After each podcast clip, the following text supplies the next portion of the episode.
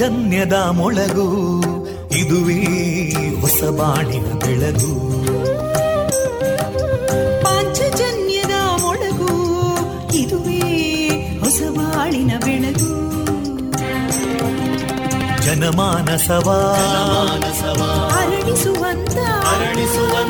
ಜನಮಾನಸವ ಅರಳಿಸುವಂತ ವಿವೇಕವಾಣಿಯ ಮೊಳಗು, ಸುಖ ದುಃಖಗಳಿಗೆ ತಾಕೊರಳಾಗುವ ನೆಲಪ್ರೀತಿಯದಿ ಮೊಳಗು.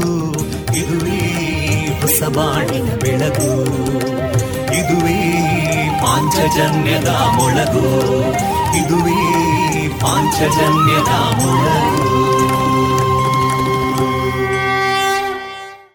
ವಂದೇ ಮಾತರಂ, ವಂದೇ ಮಾತರಂ. ಸುಜಲಾಂ ಸುಫಲಾಂ ಮಲಯಜ ಶೀತಲಾಂ ಸಸ್ಯ ಶ್ಯಾಮಲಾಂ ಮಾತರಂ ವಂದೇ ಮಾತರಂ. ಶುಭ್ರಜೋತ್ಸ್ನಾ ಪುಲಕಿತಯಾಮಿನೀಂ ಫುಲ್ಲಕುಸುಮಿತಾ ದ್ರುಮದಳಶೋಭಿನೀಂ ಸುಹಾಸಿನೀಂ ಸುಮಧುರಭಾಷಿನೀಂ ಸುಖದಾಂ ವರದಾಂ ಮಾತರಂ ವಂದೇ ಮಾತರಂ. ಕೋಟಿ ಕೋಟಿ ಕಂಠ ಕಲಕಲ ನಿನಾದ ಕರಾಲೇ, ಕೋಟಿ ಕೋಟಿ ಭುಜೈದೃತ ಕರಕಲವಾಲೇ, ಅಬಲಾಂ ಕೇನೋ ಮಾಯೇತೋ ಬಲೇ ಬಹುಬಲಧಾರಿಣೀಂ ನಮಾಮಿ ತಾರಿಣೀಂ ರಿಪುದಲವಾರಿಣೀಂ ಮಾತರಂ ವಂದೇ ಮಾತರಂ. ತುಮಿ ವಿದ್ಯಾ ತುಮಿ ಧರ್ಮ ತುಮಿ ಹೃದಿ ತುಮಿ ಮರ್ಮ, ತ್ವಂ ಹಿ ಪ್ರಾಣ ಶರೀರೇ ಬಾಹುತೇ ತುಮಿ ಮಾ ಶಕ್ತಿ, ಹೃದಯೇ ತುಮಿ ಮಾ ಭಕ್ತಿ, ತೋಮಾರಯಿ ಪ್ರತಿಮಾ ಗಡಿ ಮಂದಿರೇ ಮಂದಿರೇ ವಂದೇ ಮಾತರಂ. ತ್ವಂ ಹಿ ದುರ್ಗಾ ದಶ ಪ್ರಹರಣಧಾರಿಣೀಂ ಕಮಲಾಂ ಕಮಲದಲ ವಿಹಾರಿಣೀಂ ವಾಣೀಂ ವಿದ್ಯಾದಾಯಿನೀಂ ನಮಾಮಿ ತ್ವಾಂ ನಮಾಮಿ ಕಮಲಾಂ ಅಮಲಾಂ ಅತುಲಾಂ ಸುಜಲಾಂ ಸುಫಲಾಂ ಮಾತರಂ ವಂದೇ ಮಾತರಂ. ಶ್ಯಾಮಲಾಂ ಸರಳಾಂ ಸುಸ್ಮಿತಾಂ ಭೂಷಿತಾಂ ಧರಣೀಂ ಭರಣೀಂ ಮಾತರಂ ವಂದೇ ಮಾತರಂ ವಂದೇ ಮಾತರಂ.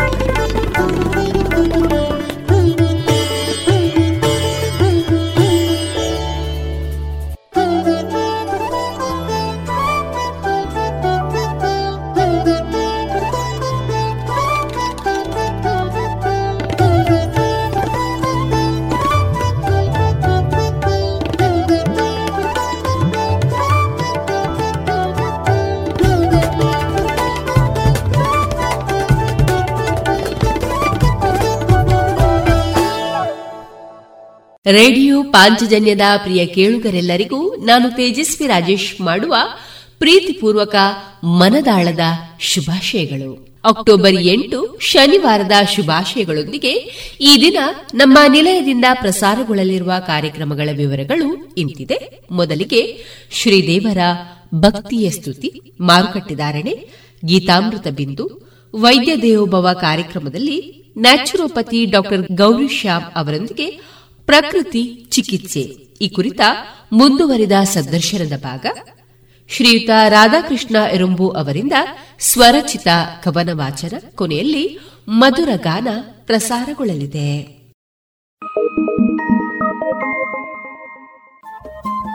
ರೇಡಿಯೋ ಪಾಂಚಜನ್ಯ 90.8 ಎಫ್ಎಂ ಸಮುದಾಯ ಬಾನುಲಿ ಕೇಂದ್ರ ಪುತ್ತೂರು. ಇದು ಜೀವ ಜೀವದ ಸ್ವರ ಸಂಚಾರ.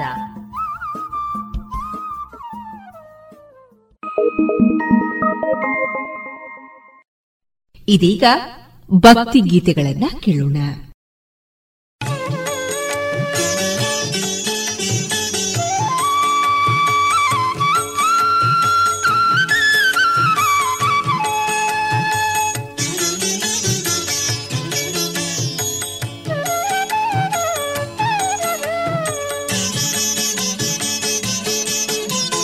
ಘಟಿಕಾಚಲದಿ ನಿಂತ ಶ್ರೀ ಹನುಮಂತ ಶ್ರೀ ಹನುಮಂತ, ಘಟಿಕಾಚಲದಿ ನಿಂತ ಶ್ರೀ ಹನುಮಂತ ಶ್ರೀ ಹನುಮಂತ, ಘಟಿಕಾಚಲದಿ ನಿಂತ ಪಟು ಹನುಮಂತನು ಘಟಿಕಾಚಲದಿ ನಿಂತ ಪಟು ಹನುಮಂತನು, ಪಠನೆಯ ಮಾಡಲು ಕಟದಿ ಪೊರೆವೆನೆಂದು ಘಟಿಕಾಚಲದಿ ನಿಂತ ಶ್ರೀ ಹನುಮಂತ ಶ್ರೀ ಹನುಮಂತ, ಘಟಿಕಾಚಲದಿ ನಿಂತ ಶ್ರೀ ಹನುಮಂತ ಶ್ರೀ ಹನುಮಂತ, ಹನುಮಂತ ಹನುಮಂತ ಘಟಿಕಾಚಲದಿ ನಿಂತ,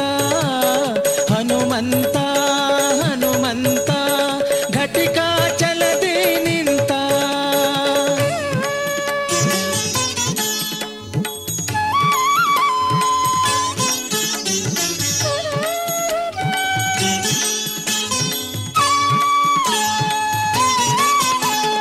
ಚತುರಯುಗದಿ ತಾನು ಅತಿ ಬಲವಂತನೋ ಚತುರ್ಮುಖನಯ್ಯನ, ಚತುರಯುಗದಿ ತಾನು ಅತಿ ಬಲವಂತನೋ ಚತುರ್ಮುಖನಯ್ಯನ, ಚತುರ ಮೂರುತಿಗಳ ಚತುರತನದಿ ಭಜಿಸಿ ಚತುರ ಮೂರುತಿಗಳ ಚತುರತನದಿ ಭಜಿಸಿ, ಚತುರ್ಮುಖನಾಗಿ ಚತುರ್ವಿಧ ಫಲ ಕೊಡುತ್ತ ಘಟಿಕಾಚಲದಿ ನಿಂತ ಶ್ರೀ ಹನುಮಂತ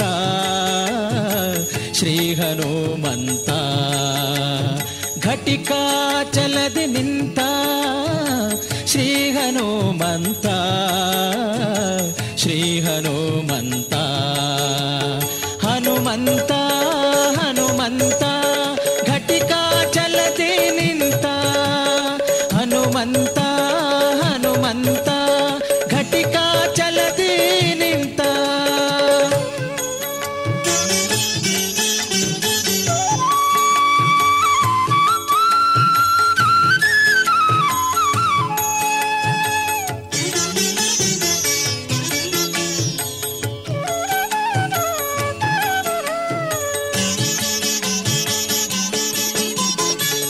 ಸಿಜ ಭವಗೋಸ್ಕರ ಕಲ್ಮಶ ದೂರ ವರಚಕ್ರ ತೀರ್ಥ ಸರ, ಸರಸಿಜ ಭವಗೋಸ್ಕರ ಕಲ್ಮಶ ದೂರ ವರಚಕ್ರ ತೀರ್ಥ ಸರ, ಮೆರವಾಚಲದಿ ನಿತ್ಯ ನರಹರಿಗೆದುರಾಗಿ ಮೆರವಾಚಲದಿ ನಿತ್ಯ ನರಹರಿಗೆದುರಾಗಿ, ಸ್ಥಿರ ಯೋಗಾಸನದಿ ವರವ ಕೊಡುವೆನೆಂದು ಘಟಿಕಾಚಲದಿ ನಿಂತ ಶ್ರೀ ಹನುಮಂತ ಶ್ರೀ ಹನುಮಂತ, ಘಟಿಕಾ ಚಲದಿ ನಿಂತ ಶ್ರೀ ಹನುಮಂತ ಶ್ರೀ ಹನುಮಂತ ಹನುಮಂತ ಹನುಮಂತ ಘಟಿಕಾ ಚಲದಿ ನಿಂತ ಹನುಮಂತ ಹನುಮಂತ ಘಟಿಕಾ ಚಲದಿ ನಿಂತ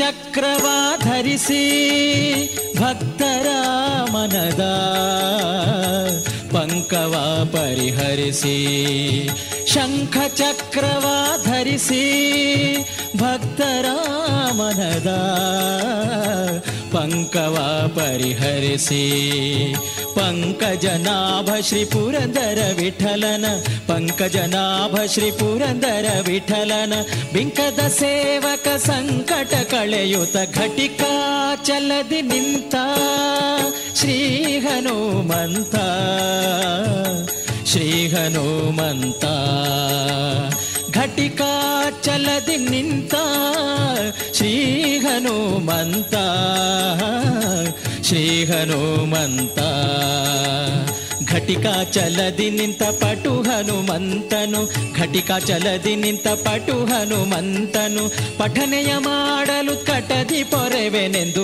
ಘಟಿಕಾ ಚಲದಿ ನಿಂತ ಶ್ರೀ ಹನುಮಂತ ಶ್ರೀ ಹನುಮಂತ ಘಟಿಕಾ ಚಲದಿ ನಿಂತ ಶ್ರೀ ಹನುಮಂತ ಶ್ರೀ ಹನುಮಂತ ಹನುಮಂತ ಹನುಮಂತ ಘಟಿಕಾ ಚಲದಿ ನಿಂತ ಹನುಮಂತ ಹನುಮಂತ ಘಟಿಕಾ ಚಲದಿ ನಿಂತ ಹನುಮಂತ ಹನುಮಂತ ಘಟಿಕಾ ಚಲದಿ ನಿಂತ.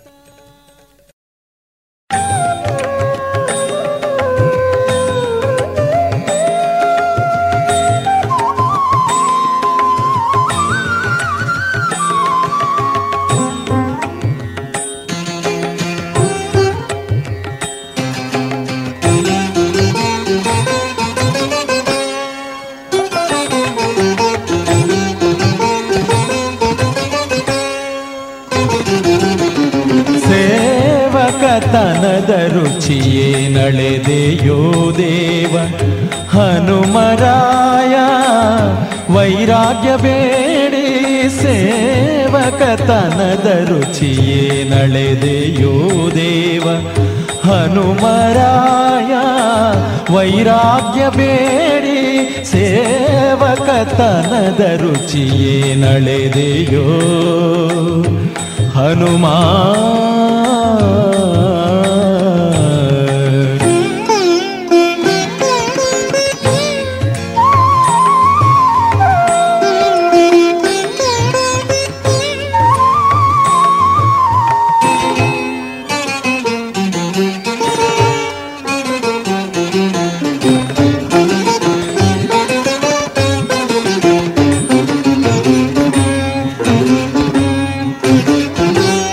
ನದಿಯ ದಾಟಿ ಸೀತೆಯ ಕಂಡು ಬಂದಾಗ ಮದುವೆಯ ಮಾಡನ್ನ ಎನಬಾರದಿದ್ದೆ ಉದದಿಯ ದಾಟಿ ಸೀತೆಯ ಕಂಡು ಬಂದಾಗ ಮದುವೆಯ ಮಾಡನ್ನ ಎನಬಾರದಿದ್ದೆ ಪದದಿ ಪಾಷಾಣ ಹೆಣ್ಣ ಮಾಡಿದವನಿಗೆ ಪದದಿ ಪಾಷಾಣ ಹೆಣ್ಣ ಮಾಡಿದವನಿಗೆ ಇದು ಏನಾಶ್ಚರ್ಯವೋ ನೀ ಬಯಸಲೊಲ್ಲದೆ ಹೋದೆ ಇದು ಏನಾಶ್ಚರ್ಯವೋ ನೀ ಬಯಸಲೊಲ್ಲದೆ ಹೋದೆ ಸೇವಕತನದ ರುಚಿ ಏನಳೆದೆಯೋ ದೇವ ಹನುಮರಾಯ ವೈರಾಗ್ಯ ಬೇಡಿ ಸೇವಕತನದ ರುಚಿ ಏನಳೆದೆಯೋ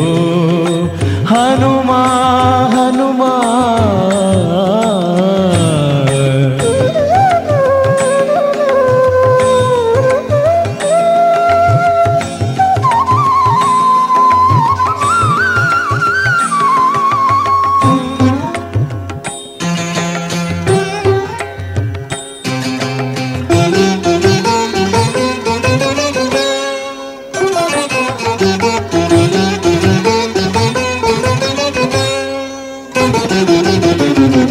ಕ್ಷಣದೊಳು ಸಂಜೀವನಗಿರಿ ತಂದಾಗ ಹಣ ಹೊನ್ನು ಬೇಡಲು ಕೊಡದಿದ್ದನೇ.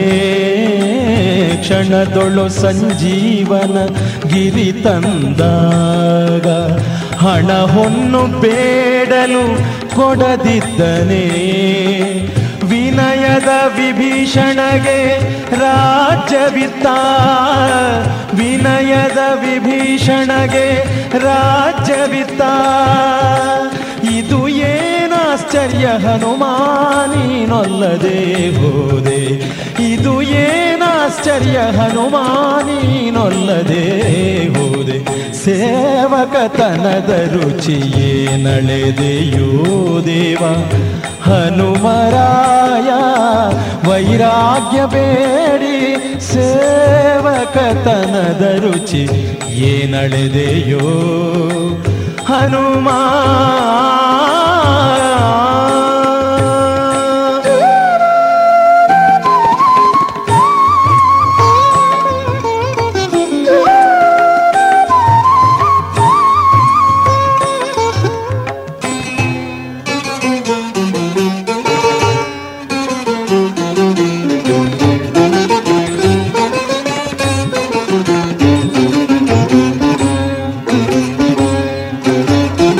ಸಾರ್ವಭೌಮನು ತಾನೆ ಮೆಚ್ಚಿ ಬಂದಾಗಲೇ ಪೂರ್ವಿಯ ಬೇಡಲು ಕೊಡದಿದ್ದನೇ.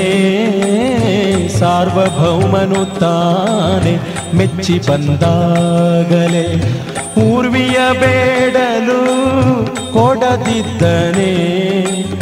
ಸರ್ವವ ತೊರೆದು ಶ್ರೀ ಪುರಂದರ ವಿಠಲನ, ಪುರಂದರ ವಿಠಲನ, ವಿಠಲನ.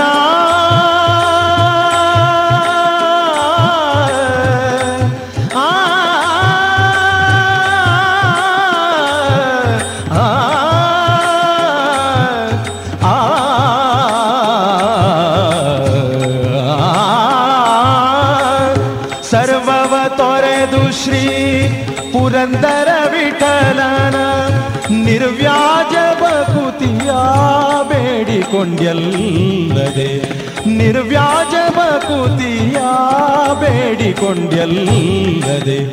ಸೇವಕತನದ ರುಚಿ ಏನಳೆದೆಯೋ ದೇವ ಹನುಮರಾಯ, ವೈರಾಗ್ಯ ಬೇಡಿ ಸೇವಕತನದ ರುಚಿ ಏನಳೆದೆಯೋ ದೇವ ಹನುಮರಾಯ, ವೈರಾಗ್ಯ ಬೇಡಿ ಸೇವಕತನದ ರುಚಿ ಏನಳೆದೆಯೋ ಹನುಮ.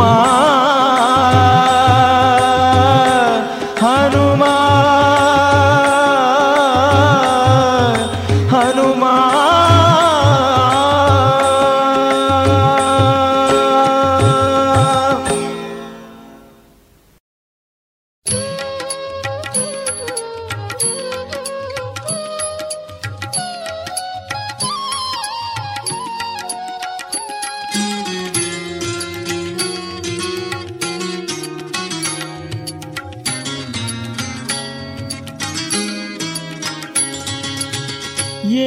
ಸುಕೃತವ ಮಾಡಿದಳೋ ಯಶೋದೆ,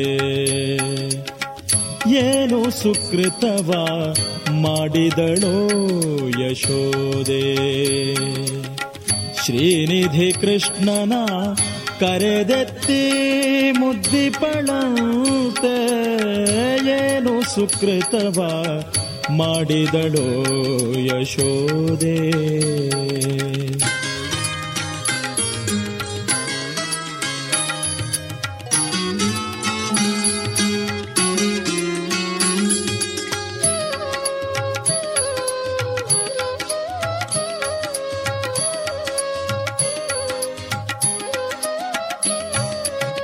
ಗಂಗಾ ಜನಕಗೆ ಗಡಿಗೆ ನೀರನು ಎರವಳಂತೆ, ಗಂಗಾ ಜನಕಗೆ ಗಡಿಗೆ ನೀರನು ಎರವಳಂತೆ. ಮಂಗ ಕಳಂಗಗೆ ಭಾಮೆ ಶೃಂಗರಿ ಪಣಂತೆ ತುಂಗಭೂದರನ ತೊಟ್ಟಿಲೊಳು ಮಲಗಿ ಪಣಂತೆ ಕಂಗಳಿಗ ಗೋಚರನ ಎತ್ತಿ ಮುದ್ದಿ ಪಳಂತೆ ಏನು ಸುಕೃತವ ಮಾಡಿದಳೋ ಯಶೋದೆ ಏನು ಸುಕೃತವ ಮಾಡಿದಳೋ ಯಶೋದೆ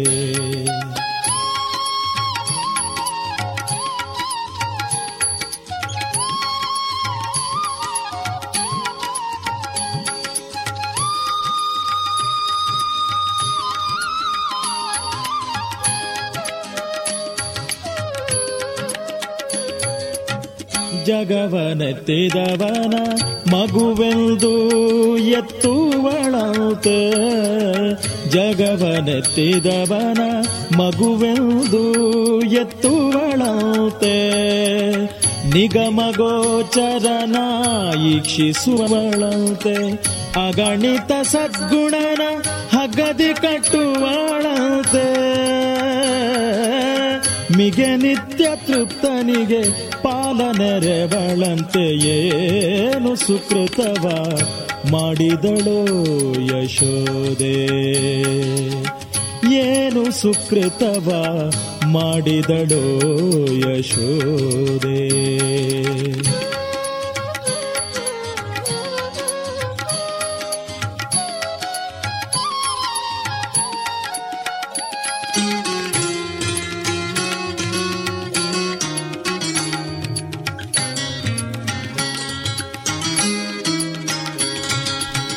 ಬಹುಮುಖನಿಗೆ ಭಾಮೆ ಮುದ್ದ ನೀಡುವಳಂತೆ ಬಹುಮುಖನಿಗೆ ಭಾಮೆ ಮುದ್ದ ನೀಡುವಳಂತೆ ಅಹಿತಲ್ಪನಿಗೆ ಹಾವ ತುಳಿದಿ ಎಂಬುವಳಂತೆ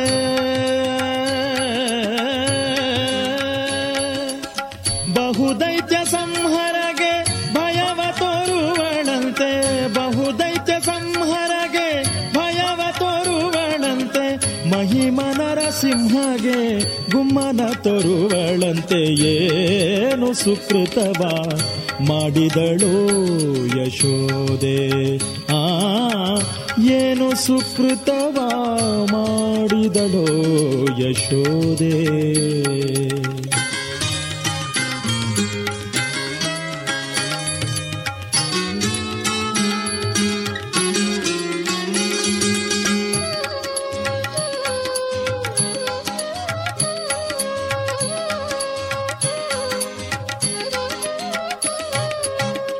ಕಡೆಗೋಲನೇಣನು ಕೈಯೊಳಗೆ ಪಿಡಿದು ಕಡೆಗೋಲನೇಣನು ಕೈಯೊಳಗೆ ಪಿಡಿದು ಪಾಲ್ಗಡಲೊಡೆಯ ದ್ವಾರಕಾನಿಲಯ ಬಿಡದೆ ಸಲಹುವ ಹಯವದನ ಮೋಹನ ಆ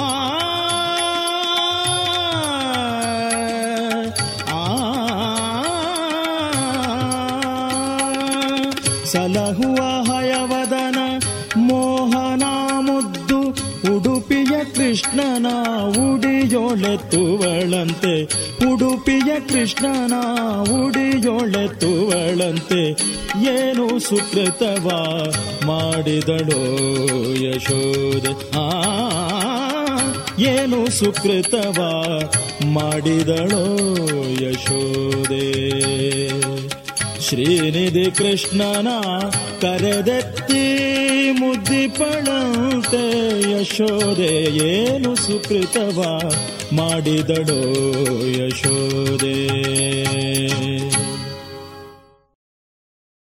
ಹನುಮಂತ ಹನುಮಂತ ಹನುಮಂತ ಹನುಮಂತ ಹನುಮಂತ ಹನುಮಂತ ಹನುಮಂತ ಹರಿಯ ಮತ ನಿರುತ ಗುಣಯುತ ಜನರ ಪೊರೆಯುತ ತತ್ವರುಳು ಪ್ರೇರಿತ ಹನುಮಂತ ಹನುಮಂತ ಹನುಮಂತ ಹನುಮಂತ ಹನುಮಂತ ಹನುಮಂತ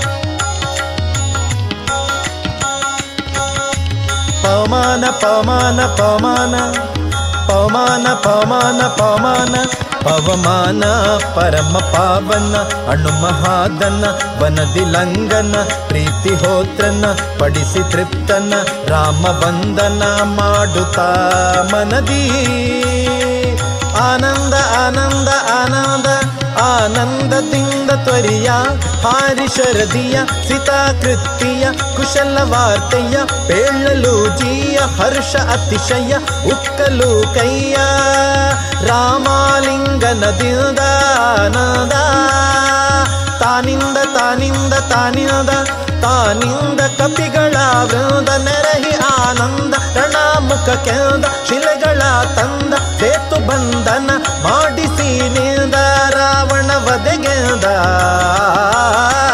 ಹನುಮಾತ ಹನುಮಾತ ಹನುಮಾತ ಹನುಮಾತ ಹನುಮಾತ ಹನುಮಾತ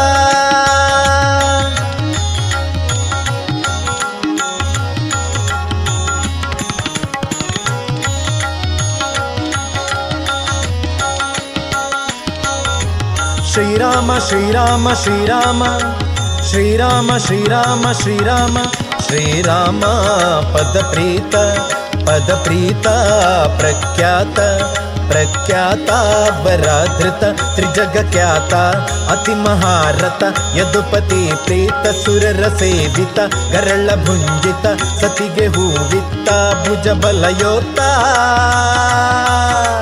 ಧೀಮಂತ ಧೀಮಂತ ಧೀಮಂತ ಧೀಮಂತ ಭಾರತೀ ಕಾಂತ ದುರುಳ ಮಣಿಮಂತ ಸಣಸಿ ಬರೆ ನಿಂತ ಹರಣ ಮಾಡಿ ಪಂತ ಎಲಿದುತ್ತಾ ನಿಂತ ಪ್ರಣಯನಗಿ ನಿಂತ ಕೀಚಕ ಧ್ವಾಂತದೊಳು ತಾನೋಡಿ ತಾನೋಡಿ ತಾನೋಡಿ ತಾನೋಡಿ ತಾನೋಡಿ ಯಮನೊಳು ನೋಡಿ ಕೈಯ ಕಿಡಿದಾಡಿ ಕೇಳಿಯೊಳು ಕೂಡಿ ಉರದಿ ಶಿರ ಮಾಡಿ ಮಾಂಸೆ ಮುದ್ದ ಮಾಡಿ ನೆಲಕ್ಕೆ ಈಡಾಡಿ ನಲಿದು ತೋರಿದ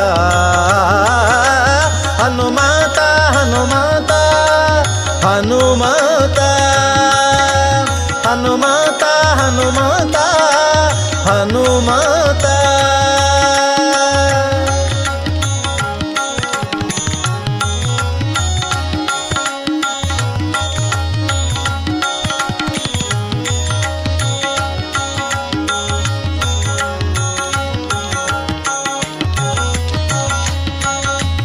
ಆನಂದ ಆನಂದ ಆನಂದ ಆನಂದ ತಾನಿಂದ ಶ್ರೀಮದಾನಂದ ಆನಂದ ಆನಂದ ಬುಧ ಜನ ಕ್ಲೇಶದಿಂದ ಮನ ನೋಡಿ ಜೀವನ ಸೂತ್ರ ವ್ಯಾಖ್ಯಾನ ಮಾಡಿ ಪಾವನ ವಾದಿ ಭಂಜನ ಬಾದರಾಯಣ ಪ್ರೀತಿ ಪಾತ್ರ ಏಕಾಂತ ಭಕ್ತ ತಾನಿತ್ತ ತಾನಿತ್ತ ತಾನಿತ್ತ ತಾನಿತ್ತ ಜಗಪತಿ ಮೋದ ಶಾಸ್ತ್ರ ಸಮ್ಮತ ತೋರಿ ಸರ್ವದ ಜೀವರು ತ್ರಿವಿಧ ತರತಮಾ ಭೇದ ಹರಿಯ ಸರ್ವದ ಜಗತ್ಕಾವುದ ಈಶವಾಸ್ಯದಿ ಜಗಸತ್ಯ ಜಗಸತ್ಯ ಜಗಸತ್ಯ ಜಗಸತ್ಯ ಜಗಸತ್ಯ ಜೀವರು ನಿತ್ಯ ಕಾರಣ ನಿತ್ಯ ಕಾರ್ಯ ಅನಿತ್ಯ ಪ್ರಕೃತಿ ಸತ್ಯ ಸುಗುಣವೇ ನಿತ್ಯ ಭೇದವು ನಿತ್ಯ ದ್ವೈತವೇ ಸತ್ಯವೇಂದ ಶ್ರೀ ವೆಂಕಟೇಶನ ನಿಜ ದೂತ ಹನುಮಾತ ಹನುಮಾತ ಹನುಮಾತ ಹನುಮಾತ ಹನುಮಾತ ಹನುಮಾತ ಹನುಮಾತ ಹರಿಯ ಮತ ನಿರತ ಗುಣಯುತ ಜನರ ಪೊರೆಯುತ ತತ್ವರೊಳು ಪ್ರೇರಿತ ಹನುಮಾತ ಹನುಮಾತ ಹನುಮಾತ ಹನುಮಾತ ಹನುಮಾತ ಹನುಮಾತ ಹನುಮಾತ ಹನುಮಾತ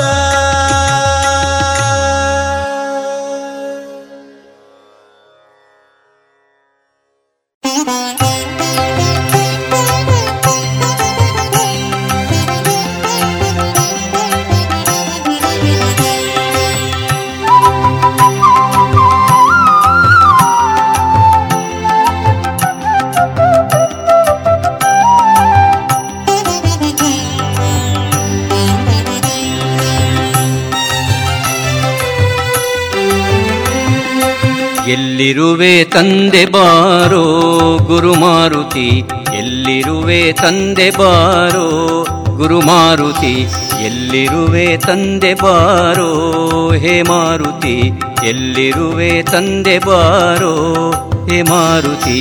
ಎಲ್ಲೆಲ್ಲಿ ನೋಡಿದರು ಅಲ್ಲಿ ನಿನ್ನ ಕೀರುತಿ, ಎಲ್ಲೆಲ್ಲಿ ನೋಡಿದರು ಅಲ್ಲಿ ನಿನ್ನ ಕೀರುತಿ, ಅಲ್ಲಲ್ಲಿ ನೀನಿರುತಿ ಹೇ ಮಾರುತಿ, ಅಲ್ಲಲ್ಲಿ ನೀನಿರುತಿ ಹೇ ಮಾರುತಿ. ಎಲ್ಲಿರುವೆ ತಂದೆ ಬಾರೋ ಗುರುಮಾರುತಿ, ಎಲ್ಲಿರುವೆ ತಂದೆ ಬಾರೋ ಗುರುಮಾರುತಿ, ಎಲ್ಲಿರುವೆ ತಂದೆ ಬಾರೋ ಹೇ ಮಾರುತಿ, ಎಲ್ಲಿರುವೆ ತಂದೆ ಬಾರೋ.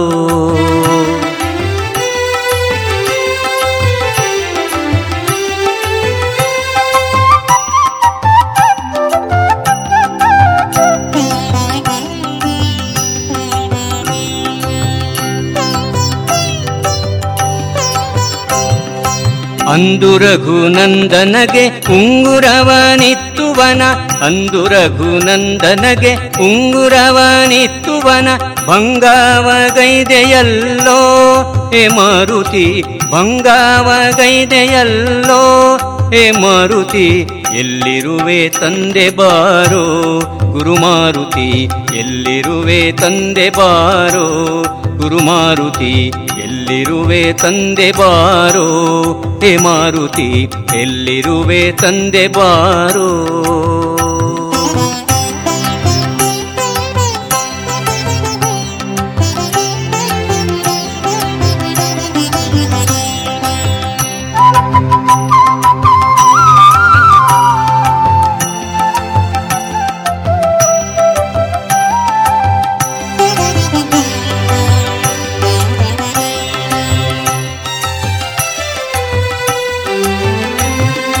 ರಕ್ಕಸರ ಸೊಕ್ಕು ಮುರಿ ದಿಕ್ಕೀಲಂಕೆಗೆ ಉರಿ, ರಕ್ಕಸರ ಸೊಕ್ಕು ಮುರಿ ದಿಕ್ಕೀಲಂಕೆಗೆ ಉರಿ, ಉಕ್ಕಿ ಓಡಾಡಿದೆಲೋ ಹೇ ಮಾರುತಿ, ಉಕ್ಕಿ ಓಡಾಡಿದೆಲೋ ಹೇ ಮಾರುತಿ.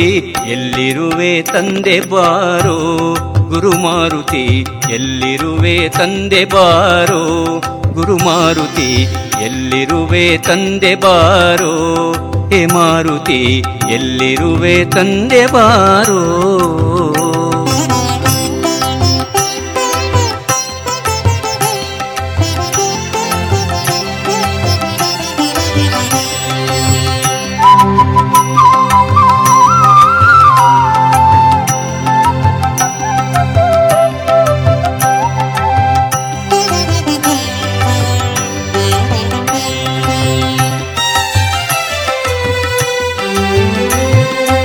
ಶೇಷಗಿರಿ ವಾಸಗೆ ನೀ ದಾಸನೆಂದು ನಂಬಿದೈ, ಶೇಷಗಿರಿ ವಾಸಗೆ ನೀ ದಾಸನೆಂದು ನಂಬಿದೈ, ದಾಸಗೆ ದಯ ಮಾಡೋ ಹೇ ಮಾರುತಿ, ದಾಸಗೆ ದಯ ಮಾಡೋ ಹೇ ಮಾರುತಿ.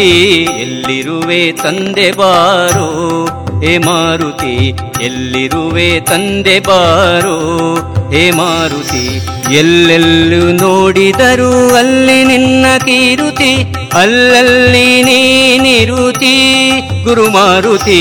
ಎಲ್ಲಿರುವೆ ತಂದೆ ಬಾರೋ ಗುರುಮಾರುತಿ, ಎಲ್ಲಿರುವೆ ತಂದೆ ಬಾರೋ ಗುರುಮಾರುತಿ, ಎಲ್ಲಿರುವೆ ತಂದೆ ಬಾರೋ ಗುರುಮಾರುತಿ.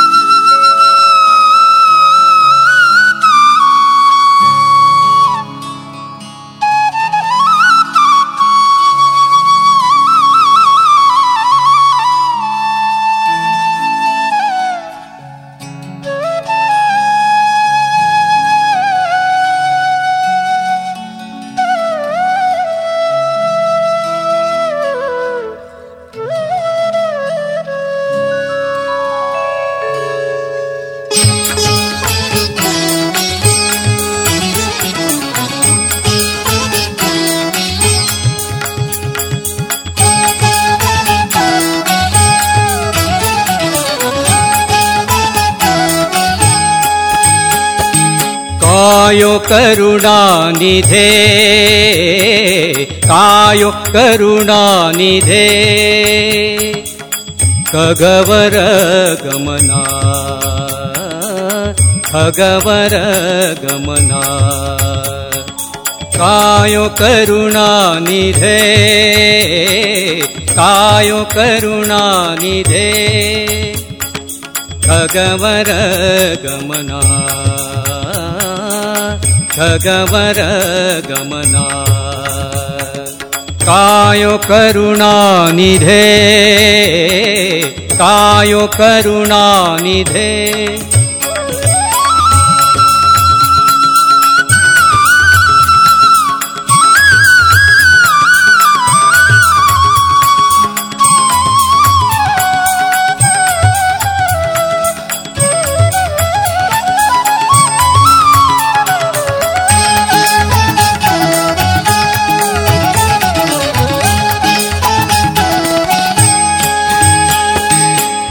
ಘೋರ ಸಂಸಾರದ ತಾಪದಿ ನೊಂದೆ ಘೋರ ಸಂಸಾರದ ತಾಪದಿ ನೊಂದೆ ಘೋರ ಸಂಸಾರದ ತಾಪದಿ ನೊಂದೆ ವಾರಿ ಭವ ಭಯ ವಾರಿ ಭವ ಭಯ ವಾರಿ ಭವ ಭಯ ಅಗಕುಲ ಶಮನ ವಾರಿ ಭವ ಭಯ ಅಗಕುಲ ಶಮನ ಕಾಯೋ ಕರುಣಾನಿಧೇ हे कायो करुणा निधे खगवर गमना खगवर गमना कायो करुणा निधे हे कायो करुणा निधे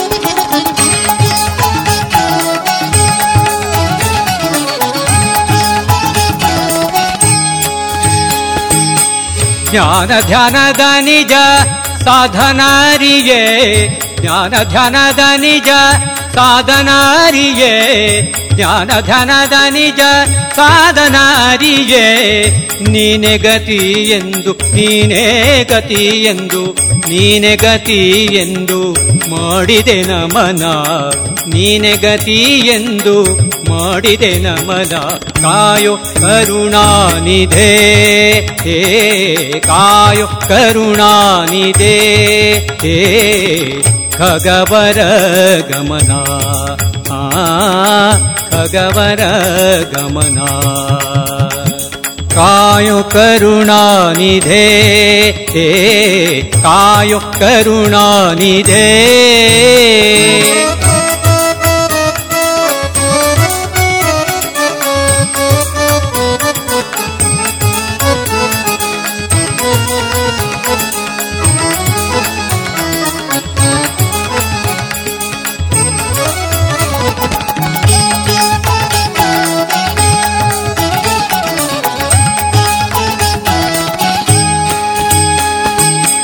ಗುರು ಮಹಿಪತಿ ಪ್ರಭೋ ಅನಾಥ ಬಂಧು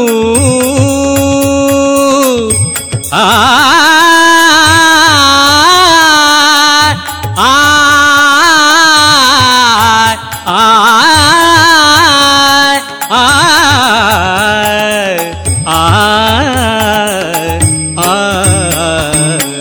ಗುರು ಮಹಿಪತಿ ಪ್ರಭೋ ಅನಾಥ ಬಂಧು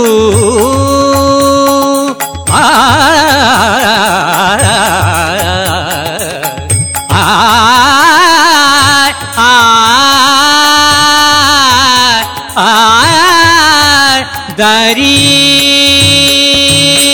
Gurumahipati Prabhu Anatha Bandhu Gurumahipati Prabhu Anatha Bandhu Charanada Bhajaneyali Charanada Bhajaneyali ಚರಣದ ಭಜನೆಯಲಿ ಚರಣದ ಭಜನೆಯಲಿ ಇರಿಸೆನ್ನ ಮನ ಚರಣದ ಭಜನೆಯಲಿ ಇರಿಸೆನ್ನ ಮನ ಕಾಯೋ ಕರುಣಾನಿಧೇ ಹೇ ಕಾಯೋ ಕರುಣಾನಿಧೇ ಹೇ ಖಗವರ ಗಮನ ಆ ಖಗವರ ಗಮನ ಕಾಯೋ ಕರುಣಾನಿಧೇ ಕಾಯೋ ಕರುಣಾನಿಧೇ ಕಾಯೋ ಕರುಣಾನಿಧೇ ಕಾಯೋ ಕರುಣಾನಿಧೇ ಕಾಯೋ ಕರುಣಾನಿಧೇ ಕಾಯೋ ಕರುಣಾನಿಧೇ ಕರುಣಾನಿಧೇ ಕರುಣಾನಿಧೇ.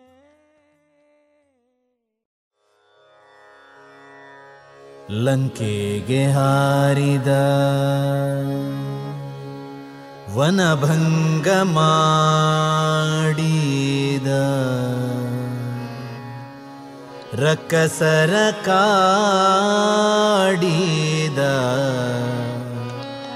ಮಾತೆಯ ಹುಡುಕಿದ ಕೇಳಿ ಕೇಳಿ ಮಾರುತಿ ನಿನ್ನಾಟನು ದಿನ ಧನ್ಯ ಧನ್ಯ ಧನ್ಯ ಭಕ್ತ ಜನ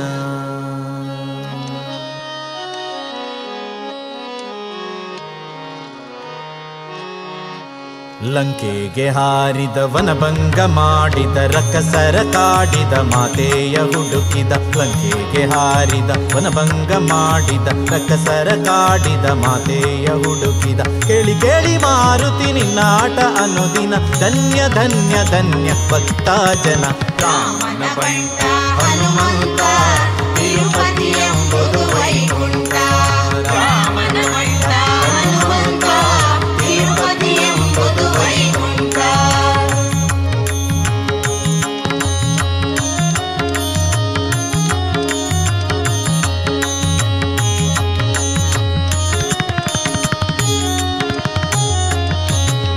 ರಾಮನ ಮನಸ್ಸಿನ ಸರಿಗಮ್ಮ ಅಶೋಕವನದಲ್ಲಿ ಘಮ ಘಮ ಘಮ ಘಮ ರಾಮನ ಮನಸ್ಸಿನ ಸರಿಗಮ್ಮ ಅಶೋಕವನದಲ್ಲಿ ಘಮ ಘಮ ಘಮ ಘಮ ರಾವಣ ಸೈನ್ಯವು ಥರ ಥರ ಥರ ಥರ ರಾವಣ ಸೈನ್ಯವು ಥರ ಥರ ಥರ ಥರ ಥಳ ಥಳ ಲಂಕ ಧಗ ಧಗ ಭಗ ಭಗ ಥಳ ಥಳ ಲಂಕ ಧಗ ಧಗ ಭಗ ಭಗ ಲಂಕೆಗೆ ಹಾರಿದ ಲಂಕೆಗೆ ಹಾರಿದ ವನಭಂಗ ಮಾಡಿದ ರಕ್ಕಸರ ಕಾಡಿದ ಮಾತೆಯ ಹುಡುಕಿದ ಕೇಳಿ ಕೇಳಿ ಮಾರುತಿ ನಿನ್ನ ಆಟ ಅನುದಿನ ಧನ್ಯ ಧನ್ಯ ಧನ್ಯ ಭಕ್ತ ಜನ ರಾಮನ ಬಂಟ ಹನುಮಂತ ತಿರುಪತಿ ಎಂಬುದು ವೈಕುಂಠ ರಾಮನ ಬಂಟ ಹನುಮಂತ ತಿರುಪತಿ ಎಂಬುದು ವೈಕುಂಠ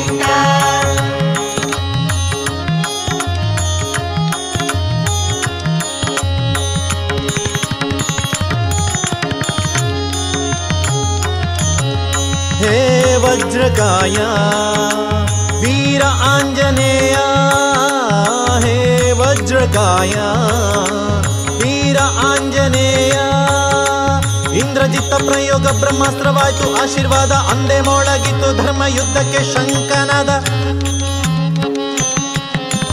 ಇಂದ್ರಜಿತ್ತ ಪ್ರಯೋಗ ಬ್ರಹ್ಮಾಸ್ತ್ರವಾಯಿತು ಆಶೀರ್ವಾದ ಅಂದೇ ಮೊಳಗಿತ್ತು ಧರ್ಮ ಯುದ್ಧಕ್ಕೆ ಶಂಕನದ ರಾಮ ಭಕ್ತ ಮುಖ್ಯ ಪ್ರಾಣದೇವ ರಾಮ ಭಕ್ತ ಮುಖ್ಯ ಪ್ರಾಣದೇವ ಲಂಕೆಗೆ ಹಾರಿದ ಲಂಕೆಗೆ ಹಾರಿದ ವನಭಂಗ ಮಾಡಿದ ರಕ್ಕಸರ ಕಾಡಿದ ಮಾತೆಯ ಹುಡುಕಿದ ಕೇಳಿ ಕೇಳಿ ಮಾರುತಿ ನಿನ್ನ ಆಟ ಅನುದಿನ ಧನ್ಯ ಧನ್ಯ ಧನ್ಯ ಭಕ್ತ ಜನ ಹನುಮಂತ ತಿರುಪತಿ ಎಂಬುದು ವೈಕುಂಠ ರಾಮನ ಬಂಟ ಹನುಮಂತ ತಿರುಪತಿ ಎಂಬುದು ವೈಕುಂಠ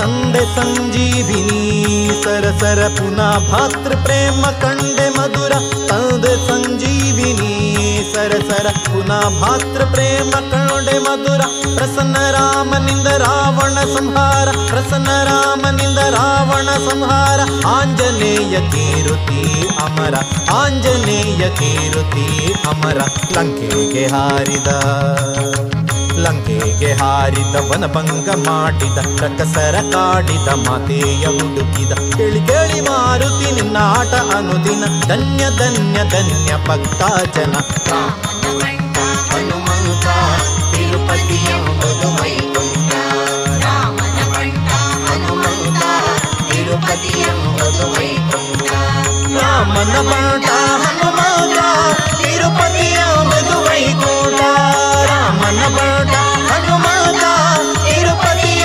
ಮೈಕುಂಠ ತಿರುಪತಿಯ ಮೈಕುಂಠ ತಿರುಪತಿಯ ಮೈಕುಂಠ. ಇದುವರೆಗೆ ಶ್ರೀದೇವರ ಭಕ್ತಿಯ ಸ್ತುತಿಯನ್ನ ಆಲಿಸಿಕೊಂಡು ಬಂದ್ರಿ.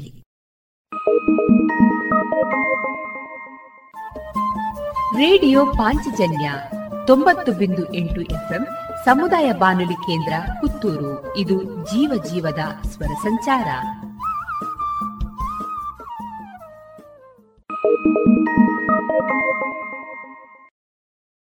ಮಾರುಕಟ್ಟೆ ಧಾರಣೆ ಇಂತಿದೆ. ಹೊಸ ಅಡಿಕೆ 325 ರಿಂದ 380, ಹಳೆ ಅಡಿಕೆ ಫ್ರೆಶ್ ಚೋಲ್ 450 ರಿಂದ 480, ಹಳೆ ಅಡಿಕೆ ಡಬಲ್ ಚೋಲ್ 525 ರಿಂದ 560, ಹಳೆ ಪಟೋರ 340 ರಿಂದ 380, ಹೊಸ ಪಟೋರ 250 ರಿಂದ 275, ಹಳೆ ಉಳ್ಳಿಗಡ್ಡೆ 240 ರಿಂದ 285, ಹೊಸ ಉಳ್ಳಿಗಡ್ಡೆ 150 ರಿಂದ 200, ಹೊಸ ಕರಿಗೋಟು 240 ರಿಂದ 275, ಹೊಸ ಕರಿಗೋಟು 180 ರಿಂದ 240, ಕಾಳುಮೆಣಸು 375 ರಿಂದ 490, ಒಳಕೊಕ್ಕೋ 190 ರಿಂದ 210, ಹಸಿಕೊಕ್ಕೋ 45 ರಿಂದ 55.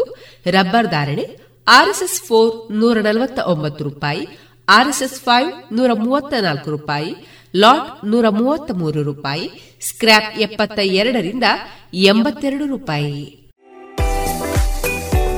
ರುಚಿಕರ ತಿಂಡಿ ತಿನಿಸು, ಉತ್ತಮ ಗುಣಮಟ್ಟದ ಶುಚಿ ರುಚಿ ಆಹಾರ, ಪಾರ್ಸೆಲ್ ಮತ್ತು ಕ್ಯಾಟರಿಂಗ್ ವ್ಯವಸ್ಥೆಯೊಂದಿಗೆ ಕಳೆದ 42 ವರ್ಷಗಳಿಂದ ಕಾರ್ಯನಿರ್ವಹಿಸುತ್ತಿದೆ hotel Hariprasad.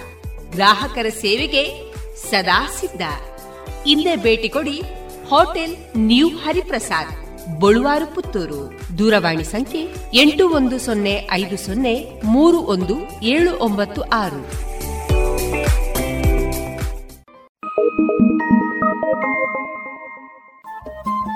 Radio Panchajanya 90.8 FM ಸಮುದಾಯ ಬಾನುಲಿ ಕೇಂದ್ರ ಪುತ್ತೂರು.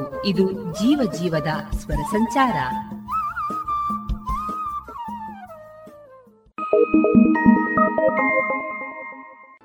ಇನ್ನೀಗ ಇಸ್ಕಾನ್ ಶ್ರೀ ಶ್ರೀ ರಾಧಾ ಗೋವಿಂದ ಮಂದಿರ ಮಂಗಳೂರು ಇಲ್ಲಿನ ಸುಬುದ್ದಿ ದಾಮೋದರ್ ದಾಸ್ ಅವರಿಂದ ಕೇಳಿ ಗೀತಾಮೃತ ಬಿಂದು. ಹರೇ ಕೃಷ್ಣ ಹರೇ ಕೃಷ್ಣ ಕೃಷ್ಣ ಕೃಷ್ಣ ಹರೇ ಹರೇ, ಹರೇ ರಾಮ ಹರೇ ರಾಮ ರಾಮ ರಾಮ ಹರೇ ಹರೇ. ಭಗವದ್ಗೀತಾ ತರಗತಿಗೆ ಎಲ್ಲರಿಗೂ ಸ್ವಾಗತ. ಇಂದಿನ ದಿನ ನಾವು 4ನೇ ಅಧ್ಯಾಯವನ್ನು ನೋಡಲಿದ್ದೇವೆ. ಈ ಅಧ್ಯಾಯದ ಹೆಸರು ಜ್ಞಾನಯೋಗ. 3ನೇ ಅಧ್ಯಾಯದಲ್ಲಿ ಒಬ್ಬ ವ್ಯಕ್ತಿಯ ಭೌತಿಕ ಬಂಧನಕ್ಕೆ ಕಾಮವೇ ಕಾರಣ ಎಂಬುದನ್ನು ನಾವು ನೋಡಿದ್ದೇವೆ. ಈ ಕಾಮವನ್ನು ಗೆಲ್ಲಲು ಆಧ್ಯಾತ್ಮ ಜ್ಞಾನವನ್ನು ಬೆಳೆಸಿಕೊಳ್ಳಬೇಕು. ಒಬ್ಬ ವ್ಯಕ್ತಿಯು ತಾನು ಮಾಡುವಂತಹ ಎಲ್ಲ ಪಾಪಕರ್ಮಗಳಿಗೂ ಮೂಲ ಕಾರಣ ಅಜ್ಞಾನ. ಈ ಅಜ್ಞಾನವನ್ನು ದೂರವಾಗಿಸಲು ನಾವು ಆಧ್ಯಾತ್ಮ ಜ್ಞಾನವನ್ನು ಪಡೆಯಬೇಕು. ಈ 4ನೇ ಅಧ್ಯಾಯದಲ್ಲಿ ಭಗವಾನ್ ಶ್ರೀಕೃಷ್ಣನು ನಮಗೆ ಭೌತಿಕ ಬಂಧನದಿಂದ ಬಿಡುಗಡೆಯನ್ನು ನೀಡುವಂತಹ ಆಧ್ಯಾತ್ಮ ಜ್ಞಾನವನ್ನು ನೀಡುತ್ತಿದ್ದಾನೆ. ಭಗವಂತನು ಈ ಭಗವದ್ಗೀತೆಯ ಜ್ಞಾನವನ್ನು ಹಿಂದೆಯೂ ಸಹ ಅನೇಕ ಜನರಿಗೆ ತಿಳಿಸಿಕೊಟ್ಟಿದ್ದಾನೆ. ಭಗವಾನ್ ಶ್ರೀಕೃಷ್ಣನೇ ಸ್ವತಃ ಅನೇಕ ರಾಜರ್ಷಿಗಳಿಗೆ ಈ ಆಧ್ಯಾತ್ಮ ಜ್ಞಾನವನ್ನು ನೀಡಿದ್ದಾನೆ. ಈ ಹಿಂದೆ ಭಗವಂತನು ಈ ಆಧ್ಯಾತ್ಮಿಕ ವಿಜ್ಞಾನವನ್ನು ಸೂರ್ಯದೇವನಿಗೆ ಬೋಧಿಸಿದ್ದಾನೆ. ನಂತರ ಸೂರ್ಯದೇವನು ತನ್ನ ಮಗನಾದಂತಹ ವೈವಸ್ವತ ಮನುವಿಗೆ ಬೋಧಿಸಿದನು. ಇದರಿಂದ ನಾವು ಏನು ಅರ್ಥ ಮಾಡಿಕೊಳ್ಳಬಹುದು ಎಂದರೆ, ಭಗವದ್ವಿಜ್ಞಾನ ಎಂಬುದು ಇದೇ ಮೊದಲನೇ ಸಲ ಬೋಧಿಸುತ್ತಿರುವುದಲ್ಲ. ಭಗವದ್ಗೀತೆಯು ಹಿಂದೆಯೂ ಇತ್ತು. ಈಗ ಅದನ್ನು ಮತ್ತೆ ಅರ್ಜುನನು ಕೇಳುತ್ತಿದ್ದಾನೆ ಅಷ್ಟೆ. 3ನೇ ಅಧ್ಯಾಯದಲ್ಲಿ ತಿಳಿಸಿರುವಂತೆ ಯಾರು ನಿಷ್ಕಾಮ ಕರ್ಮಯೋಗದಲ್ಲಿ ತಮ್ಮನ್ನು ತಾವು ತೊಡಗಿಸಿಕೊಳ್ಳುತ್ತಾರೋ ಅವರು ಈ ಆಧ್ಯಾತ್ಮಿಕ ಜ್ಞಾನವನ್ನು ಪಡೆಯಲು ಅರ್ಹರಾದವರು. ಭಗವಂತನು ಈಗ ಈ ಆಧ್ಯಾತ್ಮಿಕ ಜ್ಞಾನವನ್ನು ನಮಗೆ ತಿಳಿಸಿಕೊಡುತ್ತಿದ್ದಾನೆ ಮತ್ತು ಆ ಆಧ್ಯಾತ್ಮಿಕ ಜ್ಞಾನದ ಮಹತ್ವವನ್ನು ಕೂಡ ತಿಳಿಸಿಕೊಡಲಿದ್ದಾನೆ. ಮೊದಲನೆಯದಾಗಿ, ಈ ಆಧ್ಯಾತ್ಮಿಕ ಜ್ಞಾನವು ಗುರು ಶಿಷ್ಯ ಪರಂಪರೆಯಲ್ಲಿ ಯಾವ ರೀತಿಯಾಗಿ ಹರಿದು ಬರುತ್ತದೆ ಎಂಬುದನ್ನು ನಾವು ನೋಡಲಿದ್ದೇವೆ. ಶ್ರೀ ಭಗವಾನುವಾಚ ಇಮಂ ವಿವಸ್ವತೆ ಯೋಗಂ ಪ್ರೋಕ್ತವಾನಹಮವ್ಯಯಂ ವಿವಸ್ವಾನ್ ಮನವೇ ಪ್ರಾಹ ಮನುರ್ ಇಕ್ಷ್ವಾಕವೇ ಬ್ರವೀತ್. ಅನುವಾದ: ದೇವೋತ್ತಮ ಪರಮಪುರುಷನಾದ ಶ್ರೀಕೃಷ್ಣನು ಹೇಳಿದನು, ನಾಶವಿಲ್ಲದ ಈ ಯೋಗ ವಿಜ್ಞಾನವನ್ನು ನಾನು ವಿವಸ್ವಾನ್ ಎಂದರೆ ಸೂರ್ಯನಿಗೆ ಹೇಳಿದೆನು. ವಿವಸ್ವಾನನು ಅದನ್ನು ಮಾನವಕುಲದ ತಂದೆಯಾದ ಮನುವಿಗೆ ಹೇಳಿದನು. ಮನುವು ಇಕ್ಷ್ವಾಕುವಿಗೆ ಹೇಳಿದನು. ಪ್ರಾಚೀನ ಕಾಲದಿಂದ ಭಗವದ್ಗೀತೆಯ ಜ್ಞಾನವು ಹರಿದು ಬಂದಂತಹ ಚರಿತ್ರೆಯನ್ನು ನಾವು ಇಲ್ಲಿ ಕಾಣುತ್ತಿದ್ದೇವೆ. ಒಂದು ದೇಶವನ್ನು ಆಳುವಂತಹ ರಾಜವರ್ಗಕ್ಕೆ ಭಗವದ್ಗೀತಾ ಶಾಸ್ತ್ರವು ತಿಳಿದಿರುವುದು ಬಹಳ ಮುಖ್ಯ. ಇದರಿಂದ ಅವರು ತಮ್ಮ ಪ್ರಜೆಗಳಿಗೂ ಸಹ ಭಗವದ್ಗೀತೆಯನ್ನು ಅರಿತುಕೊಳ್ಳುವಂತಹ ಅವಕಾಶವನ್ನು ಕಲ್ಪಿಸಿಕೊಡಬಹುದು. ಸೌರವ್ಯೂಹದ ಎಲ್ಲ ಗ್ರಹಗಳಿಗೆ ಸೂರ್ಯದೇವನೇ ರಾಜನಾಗಿದ್ದಾನೆ. ಆತನ ಹೆಸರು ವಿವಸ್ವಾನ್. ಬ್ರಹ್ಮ ಸಂಹಿತೆಯಲ್ಲಿ ಹೇಳಿರುವ ಪ್ರಕಾರ, ಯಚ್ಚಕ್ಷುರೇಶ ಸವಿತಾ ಸಕಲಗ್ರಹಾಣಾಂ ರಾಜ ಸಮಸ್ತಸುರಮೂರ್ತಿರಶೇಷ ತೇಜ ಯಸ್ಯಾಜ್ಞಯಾ ಭ್ರಮತಿ ಸಂಭೃತ ಕಾಲಚಕ್ರೋ ಗೋವಿಂದಮಾದಿಪುರುಷಂ ತಮಹಂ ಭಜಾಮಿ. ಬ್ರಹ್ಮದೇವನು ಹೇಳುತ್ತಾನೆ, ದೇವೋತ್ತಮ ಪರಮಪುರುಷನಾದ ಗೋವಿಂದನನ್ನು ನಾನು ಪೂಜಿಸಬಯಸುತ್ತೇನೆ. ಅವನು ಆದಿಪುರುಷ. ಎಲ್ಲ ಗ್ರಹಗಳ ರಾಜನಾದ ಸೂರ್ಯನು ಅವನ ಆಜ್ಞೆಯಂತೆ ಅಗಾಧ ಶಕ್ತಿಯನ್ನು ಶಾಖವನ್ನು ಪಡೆದಿರುತ್ತಾನೆ. ಸೂರ್ಯನು ಭಗವಂತನ ಕಣ್ಣಿನ ಪ್ರತಿನಿಧಿ. ಆತನ ಆಜ್ಞೆಯಂತೆ ಸೂರ್ಯನು ತನ್ನ ಪಥದಲ್ಲಿ ಚಲಿಸುತ್ತಾನೆ. ಭಗವದ್ಗೀತೆಯ ಜ್ಞಾನವನ್ನು ಬೋಧಿಸಲು ಭಗವಂತನು ಹಿಂದೆ ಈ ಸೂರ್ಯದೇವನನ್ನು ಆಯ್ಕೆ ಮಾಡಿಕೊಂಡಿದ್ದನು. ಅನಾದಿ ಕಾಲದಿಂದ ಬರುತ್ತಿರುವಂತಹ ಜ್ಞಾನದ ಪ್ರಮಾಣ ಗ್ರಂಥ ಈ ಭಗವದ್ಗೀತೆ. ನಂತರ ಮುಂದಕ್ಕೆ ತ್ರೇತಾಯುಗದ ಪ್ರಾರಂಭದಲ್ಲಿ ಮನುವಿಗೆ ಸೂರ್ಯದೇವನು ಈ ಜ್ಞಾನವನ್ನು ನೀಡಿದನು. ಮನುವು ತನ್ನ ಮಗನಾದಂತಹ ಇಕ್ಷ್ವಾಕುವಿಗೆ ಈ ಜ್ಞಾನವನ್ನು ಬೋಧಿಸಿದನು.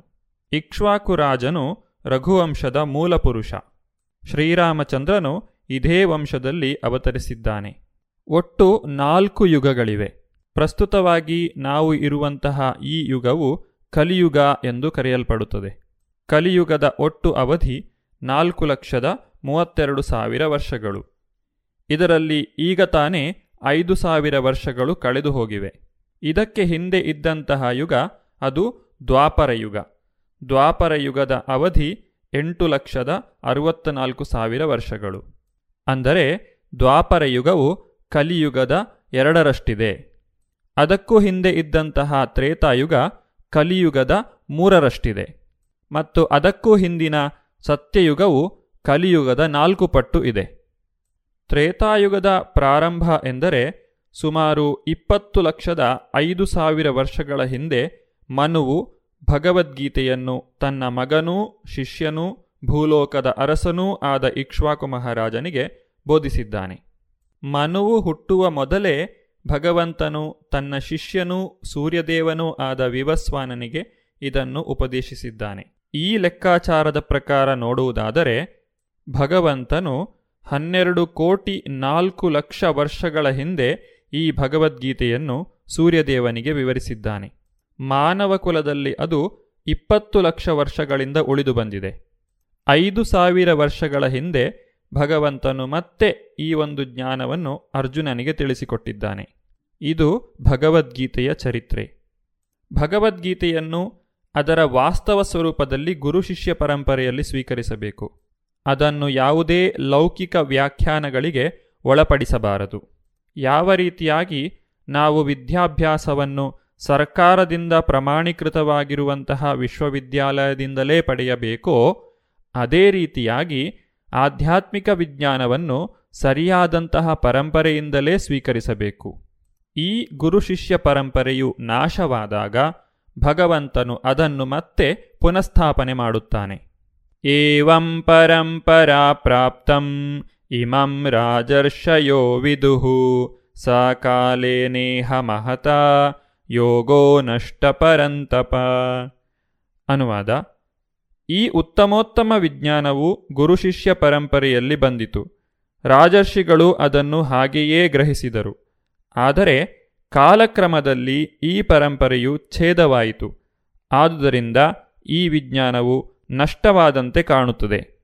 ಭಗವಾನ್ ಶ್ರೀಕೃಷ್ಣನು ಅರ್ಜುನನಿಗೆ ಯಾವ ರೀತಿಯಲ್ಲಿ ಭಗವದ್ಗೀತೆಯನ್ನು ಬೋಧಿಸಿದ್ದಾನೆಯೋ ಅದನ್ನೇ ಅದು ಇರುವಂತೆಯೇ ಈ ಭಗವದ್ಗೀತಾ ಯಥಾರೂಪವು ನಮಗೆ ಪ್ರಸ್ತುತಪಡಿಸುತ್ತಿದೆ. ಯಾವುದೇ ಸ್ವಂತ ವ್ಯಾಖ್ಯಾನವಿಲ್ಲದೆ ಪ್ರಸ್ತುತಪಡಿಸಿರುವಂತಹ ಈ ಭಗವದ್ಗೀತಾ ಯಥಾರೂಪವನ್ನು ತಿಳಿಯುವುದರಿಂದ ನಮಗೆ ಭಗವದ್ಗೀತೆಯು ಅರ್ಥವಾಗುತ್ತದೆ. 5,000 ವರ್ಷಗಳ ಹಿಂದೆ ಭಗವಂತನು ಅರ್ಜುನನನ್ನು ಆರಿಸಿಕೊಂಡು ಈ ಭಗವದ್ಗೀತೆಯ ಬೋಧನೆಯನ್ನು ನೀಡಿದ್ದಾನೆ. ಸ ಏವಾಯಂ ಮಯಾ ತೇದ್ಯ ಯೋಗ ಪ್ರೋಕ್ತ ಪುರಾತನಃ ಭಕ್ತೋಸಿ ಮೇ ಸಖಾ ಚೇತಿ ರಹಸ್ಯಂ ಹ್ಯೇತದುತ್ತಮಂ. ಅನುವಾದ: ಪರಮಪ್ರಭುವಿನೊಂದಿಗೆ ಸಂಬಂಧವಿರುವ ಈ ಬಹುಪ್ರಾಚೀನ ಶಾಸ್ತ್ರವನ್ನು ಇಂದು ನಾನು ನಿನಗೆ ಹೇಳುತ್ತಿದ್ದೇನೆ, ಏಕೆಂದರೆ ನೀನು ನನ್ನ ಭಕ್ತ ಮತ್ತು ಸ್ನೇಹಿತ. ಆದುದರಿಂದ ಈ ಶಾಸ್ತ್ರದ ಅಲೌಕಿಕ ರಹಸ್ಯವನ್ನು ನೀನು ಅರ್ಥ ಮಾಡಿಕೊಳ್ಳಬಲ್ಲೆ. ಅರ್ಜುನನಿಂದ ಬಂದಂತಹ ಗುರುಶಿಷ್ಯ ಪರಂಪರೆಯನ್ನು ಅನುಸರಿಸುವ ಮೂಲಕ ಈ ಶ್ರೇಷ್ಠವಾದಂತಹ ಭಗವದ್ಗೀತೆಯ ಪ್ರಯೋಜನವನ್ನು ನಾವು ಪಡೆಯಬೇಕು. ಭಗವದ್ಗೀತೆಯ ಚರಿತ್ರೆಯನ್ನು ತಿಳಿದಂತಹ ಅರ್ಜುನನು ಈಗ ಭಗವಂತನಲ್ಲಿ ಒಂದು ಪ್ರಶ್ನೆಯನ್ನು ಕೇಳುತ್ತಿದ್ದಾನೆ. ಅದೇನೆಂದರೆ, ಅರ್ಜುನ ಉವಾಚ ಅಪರಂ ಭವತೋ ಜನ್ಮ ಪರಂ ಜನ್ಮ ವಿವಸ್ವತಃ ಕಥಮೇತದ್ವಿಜಾನೀಯಾಂ ತ್ವಮಾದೌ ಪ್ರೋಕ್ತವಾನಿತಿ.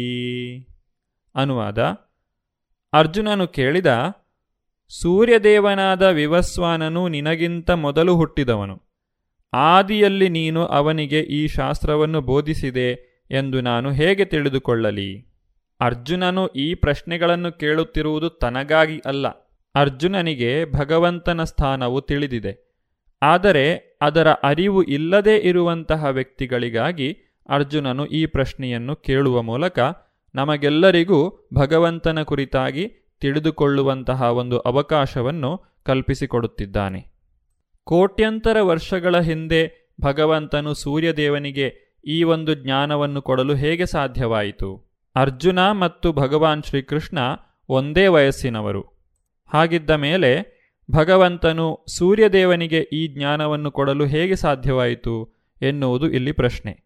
ಭಗವಂತನು ಅರ್ಜುನನು ಕೇಳಿದಂತಹ ಈ ಪ್ರಶ್ನೆಗೆ ಯಾವ ರೀತಿಯಾಗಿ ಉತ್ತರಿಸುತ್ತಾನೆ ಎಂಬುದನ್ನು ನಾವು ಮುಂದಿನ ಭಾಗದಲ್ಲಿ ನೋಡೋಣ. ಧನ್ಯವಾದಗಳು. ಹರೇ ಕೃಷ್ಣ.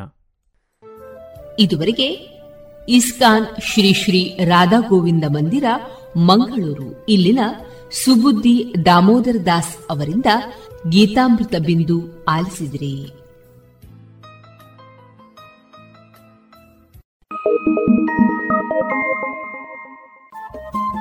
ರೇಡಿಯೋ ಪಾಂಚಜನ್ಯ 90.8 FM ಸಮುದಾಯ ಬಾನುಲಿ ಕೇಂದ್ರ ಪುತ್ತೂರು.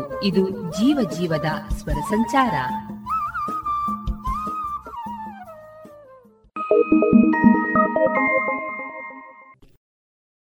ಇದೀಗ ವೈದ್ಯ ದೇವೋಭವ ಕಾರ್ಯಕ್ರಮದಲ್ಲಿ ನ್ಯಾಚುರೋಪತಿ ಡಾಕ್ಟರ್ ಗೌರಿ ಶ್ಯಾಮ್ ಅವರೊಂದಿಗೆ ಪ್ರಕೃತಿ ಚಿಕಿತ್ಸೆ ಈ ವಿಚಾರವಾಗಿ ಮುಂದುವರಿದ ಸಂದರ್ಶನದ ಭಾಗವನ್ನ ಕೇಳೋಣ. ಇವರನ್ನ ಸಂದರ್ಶಿಸುವವರು ಡಾಕ್ಟರ್ ವಿಜಯ ಸರಸ್ವತಿ.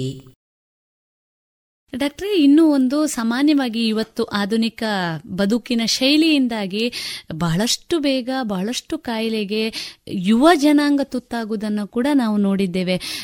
ಎಲ್ಲೋ 30-35 ನಂತರ ಕಾಡ್ತಾ ಇದ್ದಂತಹ ಡಯಾಬಿಟಿಸ್ ಇರಬಹುದು, ಅಥವಾ ಏನು ಬೊಜ್ಜು ಕಾಯಿಲೆ ಇರಬಹುದು, ಅಥವಾ ಹೃದಯ ಸಂಬಂಧಿ ಕಾಯಿಲೆಗಳು ಇವತ್ತು 10-12 ವರ್ಷದ ಮಕ್ಕಳಲ್ಲಿ ಇವತ್ತು ನಾವು ಕಾಣ್ತಾ ಇದ್ದೇವೆ. ಬಹುಶಃ ಆಧುನಿಕ ಜಗತ್ತಿನ ಈ ನಾಗಾಲೋಟದಲ್ಲಿ ನಾವೆಷ್ಟು ಮುಂದುವರೆದಿದ್ದೇವೋ ಅದೇ ರೀತಿ ಹೊಸ ಹೊಸ ಕಾಯಿಲೆಗಳಿಗೂ ಕೂಡ ನಾವು ನಮ್ಮನ್ನ ತೆರೆದುಕೊಂಡಿದ್ದೇವೆ. ಈಗ ಇದನ್ನೇ ನಾವು ತೆಗೆದುಕೊಂಡು ಮಾತಾಡೋದಾದ್ರೆ, ಇವತ್ತಿನ ಹದಿಹರೆಯದ ಮಕ್ಕಳಲ್ಲಿ, ಮುಖ್ಯವಾಗಿ ಹೆಣ್ಣು ಮಕ್ಕಳಲ್ಲಿ ಕೂಡ ನಾವು ನೋಡ್ತೇವೆ ಅವರಿಗೆ ಥೈರಾಯ್ಡ್ ಸಮಸ್ಯೆಗಳು, ಮುಟ್ಟಿನ ಸಮಸ್ಯೆಗಳು, ಅದೇ ರೀತಿ ಮುಟ್ಟಿನ ಸಂದರ್ಭದಲ್ಲಿ ಬರುವಂತಹ ವಿಪರೀತವಾದಂತಹ ಹೊಟ್ಟೆ ನೋವು, ಇದೆಲ್ಲ ಕೂಡ ನಾವು ಇವತ್ತು ಬಹಳಷ್ಟು ಹೆಚ್ಚಿನ ಸಂಖ್ಯೆಯಲ್ಲಿ ನಾವು ಅಂಕಿಅಂಶಗಳನ್ನು ತೆಗೆದಾಗ ಕಾಣ್ತಾ ಇದೆ. ಇನ್ನೂ ಒಂದು ನಾವು ನೋಡಿರುವಂತದ್ದು, ವಿಶೇಷವಾಗಿ ಈಗ ತಲೆಕೂದಲಿನ ಬಗ್ಗೆ ನಾವು ಮಾತಾಡ್ತಾ ಇದ್ದೆವು. ಅತಿ ಬೇಗ ಸಣ್ಣ ವಯಸ್ಸಿನಲ್ಲಿ ಕೂದಲು ಬೆಳ್ಳಗಾಗುವಂಥದ್ದು, ಕೂದಲು ಉದುರುವಂಥದ್ದು, ಜೊತೆಗೆ ಎಲ್ಲೋ ಒಂದು ರೀತಿಯಲ್ಲಿ ಕೂದಲು ಬಕ್ಕ ತಲೆ ಅಂತ ನಾವು ಏನು ಹೇಳ್ತೇವೆ, ಈ ಸಮಸ್ಯೆಗಳನ್ನು ಕೂಡ ನಾವು ಬಹಳಷ್ಟು ಕಾಣ್ತಾ ಇದ್ದೇವೆ. ಡಾಕ್ಟರ್, ಇದಕ್ಕೆ ಏನು ಪರಿಣಾಮಕಾರಿಯಾದಂಥ ಚಿಕಿತ್ಸಾ ವಿಧಾನಗಳನ್ನ ಮಾಡಿಕೊಳ್ಬಹುದು? ನೀವು ಹೇಳಿದ್ರಿ ಡಯಾಬಿಟಿಸ್, ಆಮೇಲೆ ಹೈಪರ್ ಟೆನ್ಷನ್, ಆಮೇಲೆ PCOD ಸಮಸ್ಯೆಗಳು, ಥೈರಾಯ್ಡ್ ಸಮಸ್ಯೆಗಳು, ಇವೆಲ್ಲದಕ್ಕೂ ಕೂಡ ನಮ್ಮ ಲೈಫ್ ಸ್ಟೈಲೇ, ನಮ್ಮದು ಜೀವನ ಪದ್ಧತಿ ನಮ್ಮದು ಕಾರಣವಾಗಿರುತ್ತೆ. ಒಂದು ಸ್ಟ್ರೆಸ್ಫುಲ್ ಲೈಫ್, ಒತ್ತಡ, ತುಂಬಾ ಒತ್ತಡದ ಜೀವನ ಪದ್ಧತಿ ಈಗದ್ದು. ಮುಂಚೆಗೆ ಕಂಪೇರ್ ಮಾಡಿದ್ರೆ ಒಬ್ಬನಿಗೂ ಕೂಡ ಒಂದು ಟೈಮ್ ಕೊಡ್ಲಿಕ್ಕೆ ತುಂಬಾ ಕಷ್ಟ ಆಗುತ್ತೆ. ಅಷ್ಟು ಕೆಲಸದ ಒತ್ತಡ ಇರ್ಬೋದು, ಮನೆಯ ಒತ್ತಡ ಇರ್ಬೋದು, ಓದಿನಲ್ಲೂ ಅಷ್ಟೇ, ಮಕ್ಕಳಿಗೂ ಅಷ್ಟೇ ತುಂಬಾ ಒತ್ತಡ, ಸ್ಕೂಲಲ್ಲಿ ಕೂಡ. ಸ್ಪರ್ಧಾತ್ಮಕ ಜಗತ್ತು ಎಲ್ಲಾ ರೀತಿಯಲ್ಲೂ ಸ್ಪರ್ಧಾತ್ಮಕವಾಗಿದೆ. ಶಾಲೆಯಿಂದ ಹಿಡಿದು ಹಿರಿಯರ ತನಕ, ವೃದ್ಧರ ತನಕನೂ ಅದು ಸ್ಪರ್ಧಾತ್ಮಕವಾಗಿ ಆಗಿದೆ, ಒತ್ತಡ ಪೂರಕವಾಗಿ ಆಗಿದೆ. ಒತ್ತಡ ಇಲ್ಲದ ಮನುಷ್ಯನನ್ನು ನಾವು ಕಂಡುಹುಡುಕ್ಲಿಕ್ಕೂ ಸಾಧ್ಯ ಇಲ್ಲದಾಗಿದೆ. ಒಂದು ಕಾಲದಲ್ಲಿ ಇದೇ ಸಾಸಿವೆ, ಯಾವ ಮನೆಯಲ್ಲಿ ಸಾಸಿವೆ ಇಲ್ವಾ ಅಲ್ಲಿಂದ ಬಾ ಅಂತ ಹೇಳಿದ ರೀತಿ ಆಗಿಬಿಟ್ಟಿದೆ. ಈ ನಮ್ಮ ಜೀವನ ಶೈಲಿಯನ್ನ ತಿದ್ದುಪಡಿಸ್ತಾ ಈ ತರ ಕಾಯಿಲೆಗಳನ್ನ ನಾವು ನಿವಾರಿಸ್ತಾ ಬರಬಹುದು. ಈ ಜೀವನ ಶೈಲಿಯನ್ನ ಬದಲಿಸಬೇಕಿದ್ರೆ ನಮಗೆ ಏನು ಉಪಯೋಗವಾಗಬಹುದು?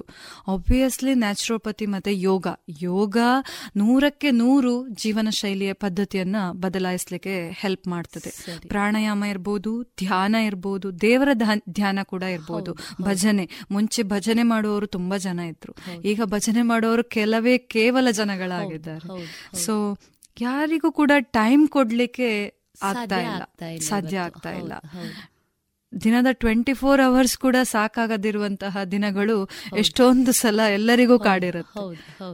ಸೊ ನಮ್ಮ ಜೀವನ ಶೈಲಿಯನ್ನ ಬದಲಾಯಿಸ್ತಾ, ನಮ್ಮ ಆಹಾರ ಪದ್ಧತಿಯನ್ನ ಬದಲಾಯಿಸ್ತಾ, ಅಥವಾ ನಮ್ಮ ಕೆಲಸದ ಒತ್ತಡವನ್ನ ನಿವಾರಿಸ್ತಾ, ಈ ಆ ಟೈಮನ್ನ ದಿನದಲ್ಲಿ 1 ಗಂಟೆ ಮಿನಿಮಮ್ ಆದ್ರೂ ಕೂಡ ಯೋಗಕ್ಕೆ ಅಥವಾ ವಾಕಿಂಗ್ ಹೋಗ್ಲಿಕ್ಕೆ ಅಥವಾ ಧ್ಯಾನಕ್ಕೆ ಅಥವಾ ಭಜನೆ ಮಾಡ್ಲಿಕ್ಕೆ, ಈ ತರ ಸಕ್ರಿಯವಾಗಿ ಬೇರೆ ಏನಾದ್ರೂ ಒಂದು ಕಾರ್ಯದಲ್ಲಿ ಯೂಸ್ ಮಾಡಿದಾಗ, ಒಳ್ಳೆಯ ಕಾರ್ಯದಲ್ಲಿ ಯೂಸ್ ಮಾಡಿದಾಗ ನಮ್ಮಲ್ಲೂ ಕೂಡ ಬದಲಾವಣೆಗಳು ಬರುತ್ತೆ. ಸೊ ಈ ಸ್ಟ್ರೆಸ್ ಅನ್ನ ಕಂಟ್ರೋಲ್ ಮಾಡ್ಲಿಕ್ಕೆ ಅದು ತುಂಬಾ ಹೆಲ್ಪ್ ಮಾಡ್ತದೆ, ಒತ್ತಡವನ್ನ ಕಂಟ್ರೋಲ್ ಮಾಡ್ಲಿಕ್ಕೆ. ಮತ್ತೆ ಪ್ರಾಣಾಯಾಮ ಧ್ಯಾನ ತುಂಬಾ 100% ಅಂತ ಹೇಳ್ಬಹುದು, ಅಷ್ಟು ಪರಿಣಾಮಕಾರಿಯಾಗಿದೆ.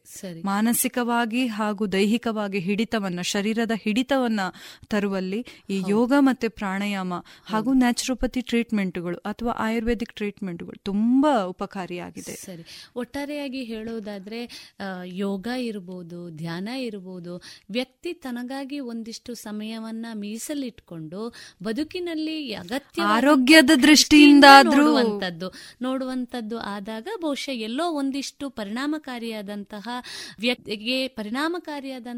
ಜೀವನ ಲಭಿಸ್ಲಿಕ್ಕೆ ಸಾಧ್ಯ ಇದೆ ಅನ್ನೋದನ್ನ ನಾವು ಅರ್ಥ ಮಾಡಿಕೊಳ್ಬೇಕಾಗಿದೆ ಅಲ್ವಾ ಡಾಕ್ಟ್ರೆ? ಬಹುಶಃ ಎಲ್ಲ ಸಮಸ್ಯೆಗಳಿಗೆ ಇವತ್ತು ಆಧುನಿಕ ಜೀವನ ಶೈಲಿಯಿಂದ ಬಂದಿರುವಂತಹ ಬೊಜ್ಜಿನ ಸಮಸ್ಯೆ ಇರುವುದು ಅಥವಾ ನಾವು ಉಲ್ಲೇಖ ಮಾಡಿದ ಈ ಎಲ್ಲ ಸಮಸ್ಯೆಗಳಿಗೆ ಮೂಲ ಕಾರಣ ವ್ಯಕ್ತಿಯ ಜೀವನ ಪದ್ಧತಿ, ಜೀವನ ವಿಧಾನ ಅಥವಾ ಪ್ರಸ್ತುತ ಜೀವನ ಶೈಲಿಯೇ ಆಗಿದೆ. ಯಾಕೆಂದ್ರೆ ಇವತ್ತು ಮಾನವ ಇವತ್ತಿನಲ್ಲಿ ಪ್ರಸ್ತುತ ದಿನದಲ್ಲಿ ಬದುಕುವ ಬದಲು ನಾಳೆಯ ಬಗ್ಗೆ ಹೆಚ್ಚು ಯೋಚನೆ ಮಾಡ್ತಾ ಇದ್ದಾನೆ. ಹಾಗಾಗಿ ಆ ನಾಳೆಯ ಮುಂದೆ ನಾಳೆ ಅನ್ನೋದು ಬರ್ತಾನೆ ಇಲ್ಲ, ಆದ್ರೆ ಆ ನಾಳೆ ಅನ್ನೋದನ್ನ ಮರೆತು ಇವತ್ತು ಏನಿದೆ ಅದನ್ನ ನಾವು ಅನುಭವಿಸ್ತಾ ಹೋದಾಗ ಬಹುಶಃ ಈ ಎಲ್ಲ ಸಮಸ್ಯೆಗಳಿಂದ ನಾವು ಮುಕ್ತರಾಗಬಹುದು ಅನ್ನೋದನ್ನ ತಾವು ಹೇಳ್ತಾ ಇದ್ದೀರಿ. ಬಹಳ ಸಂತೋಷ ಡಾಕ್ಟ್ರೆ. ಇನ್ನೂ ಒಂದು ತಾವು ಉಲ್ಲೇಖ ಮಾಡಿದಿರಿ, ಈಗ ಆಹಾರ ಶೈಲಿಯೇ ಎಲ್ಲ ರೀತಿಯ ಸಮಸ್ಯೆಗಳಿಗೆ ಮೂಲ ಕಾರಣ ಅನ್ನುವಂಥದ್ದು.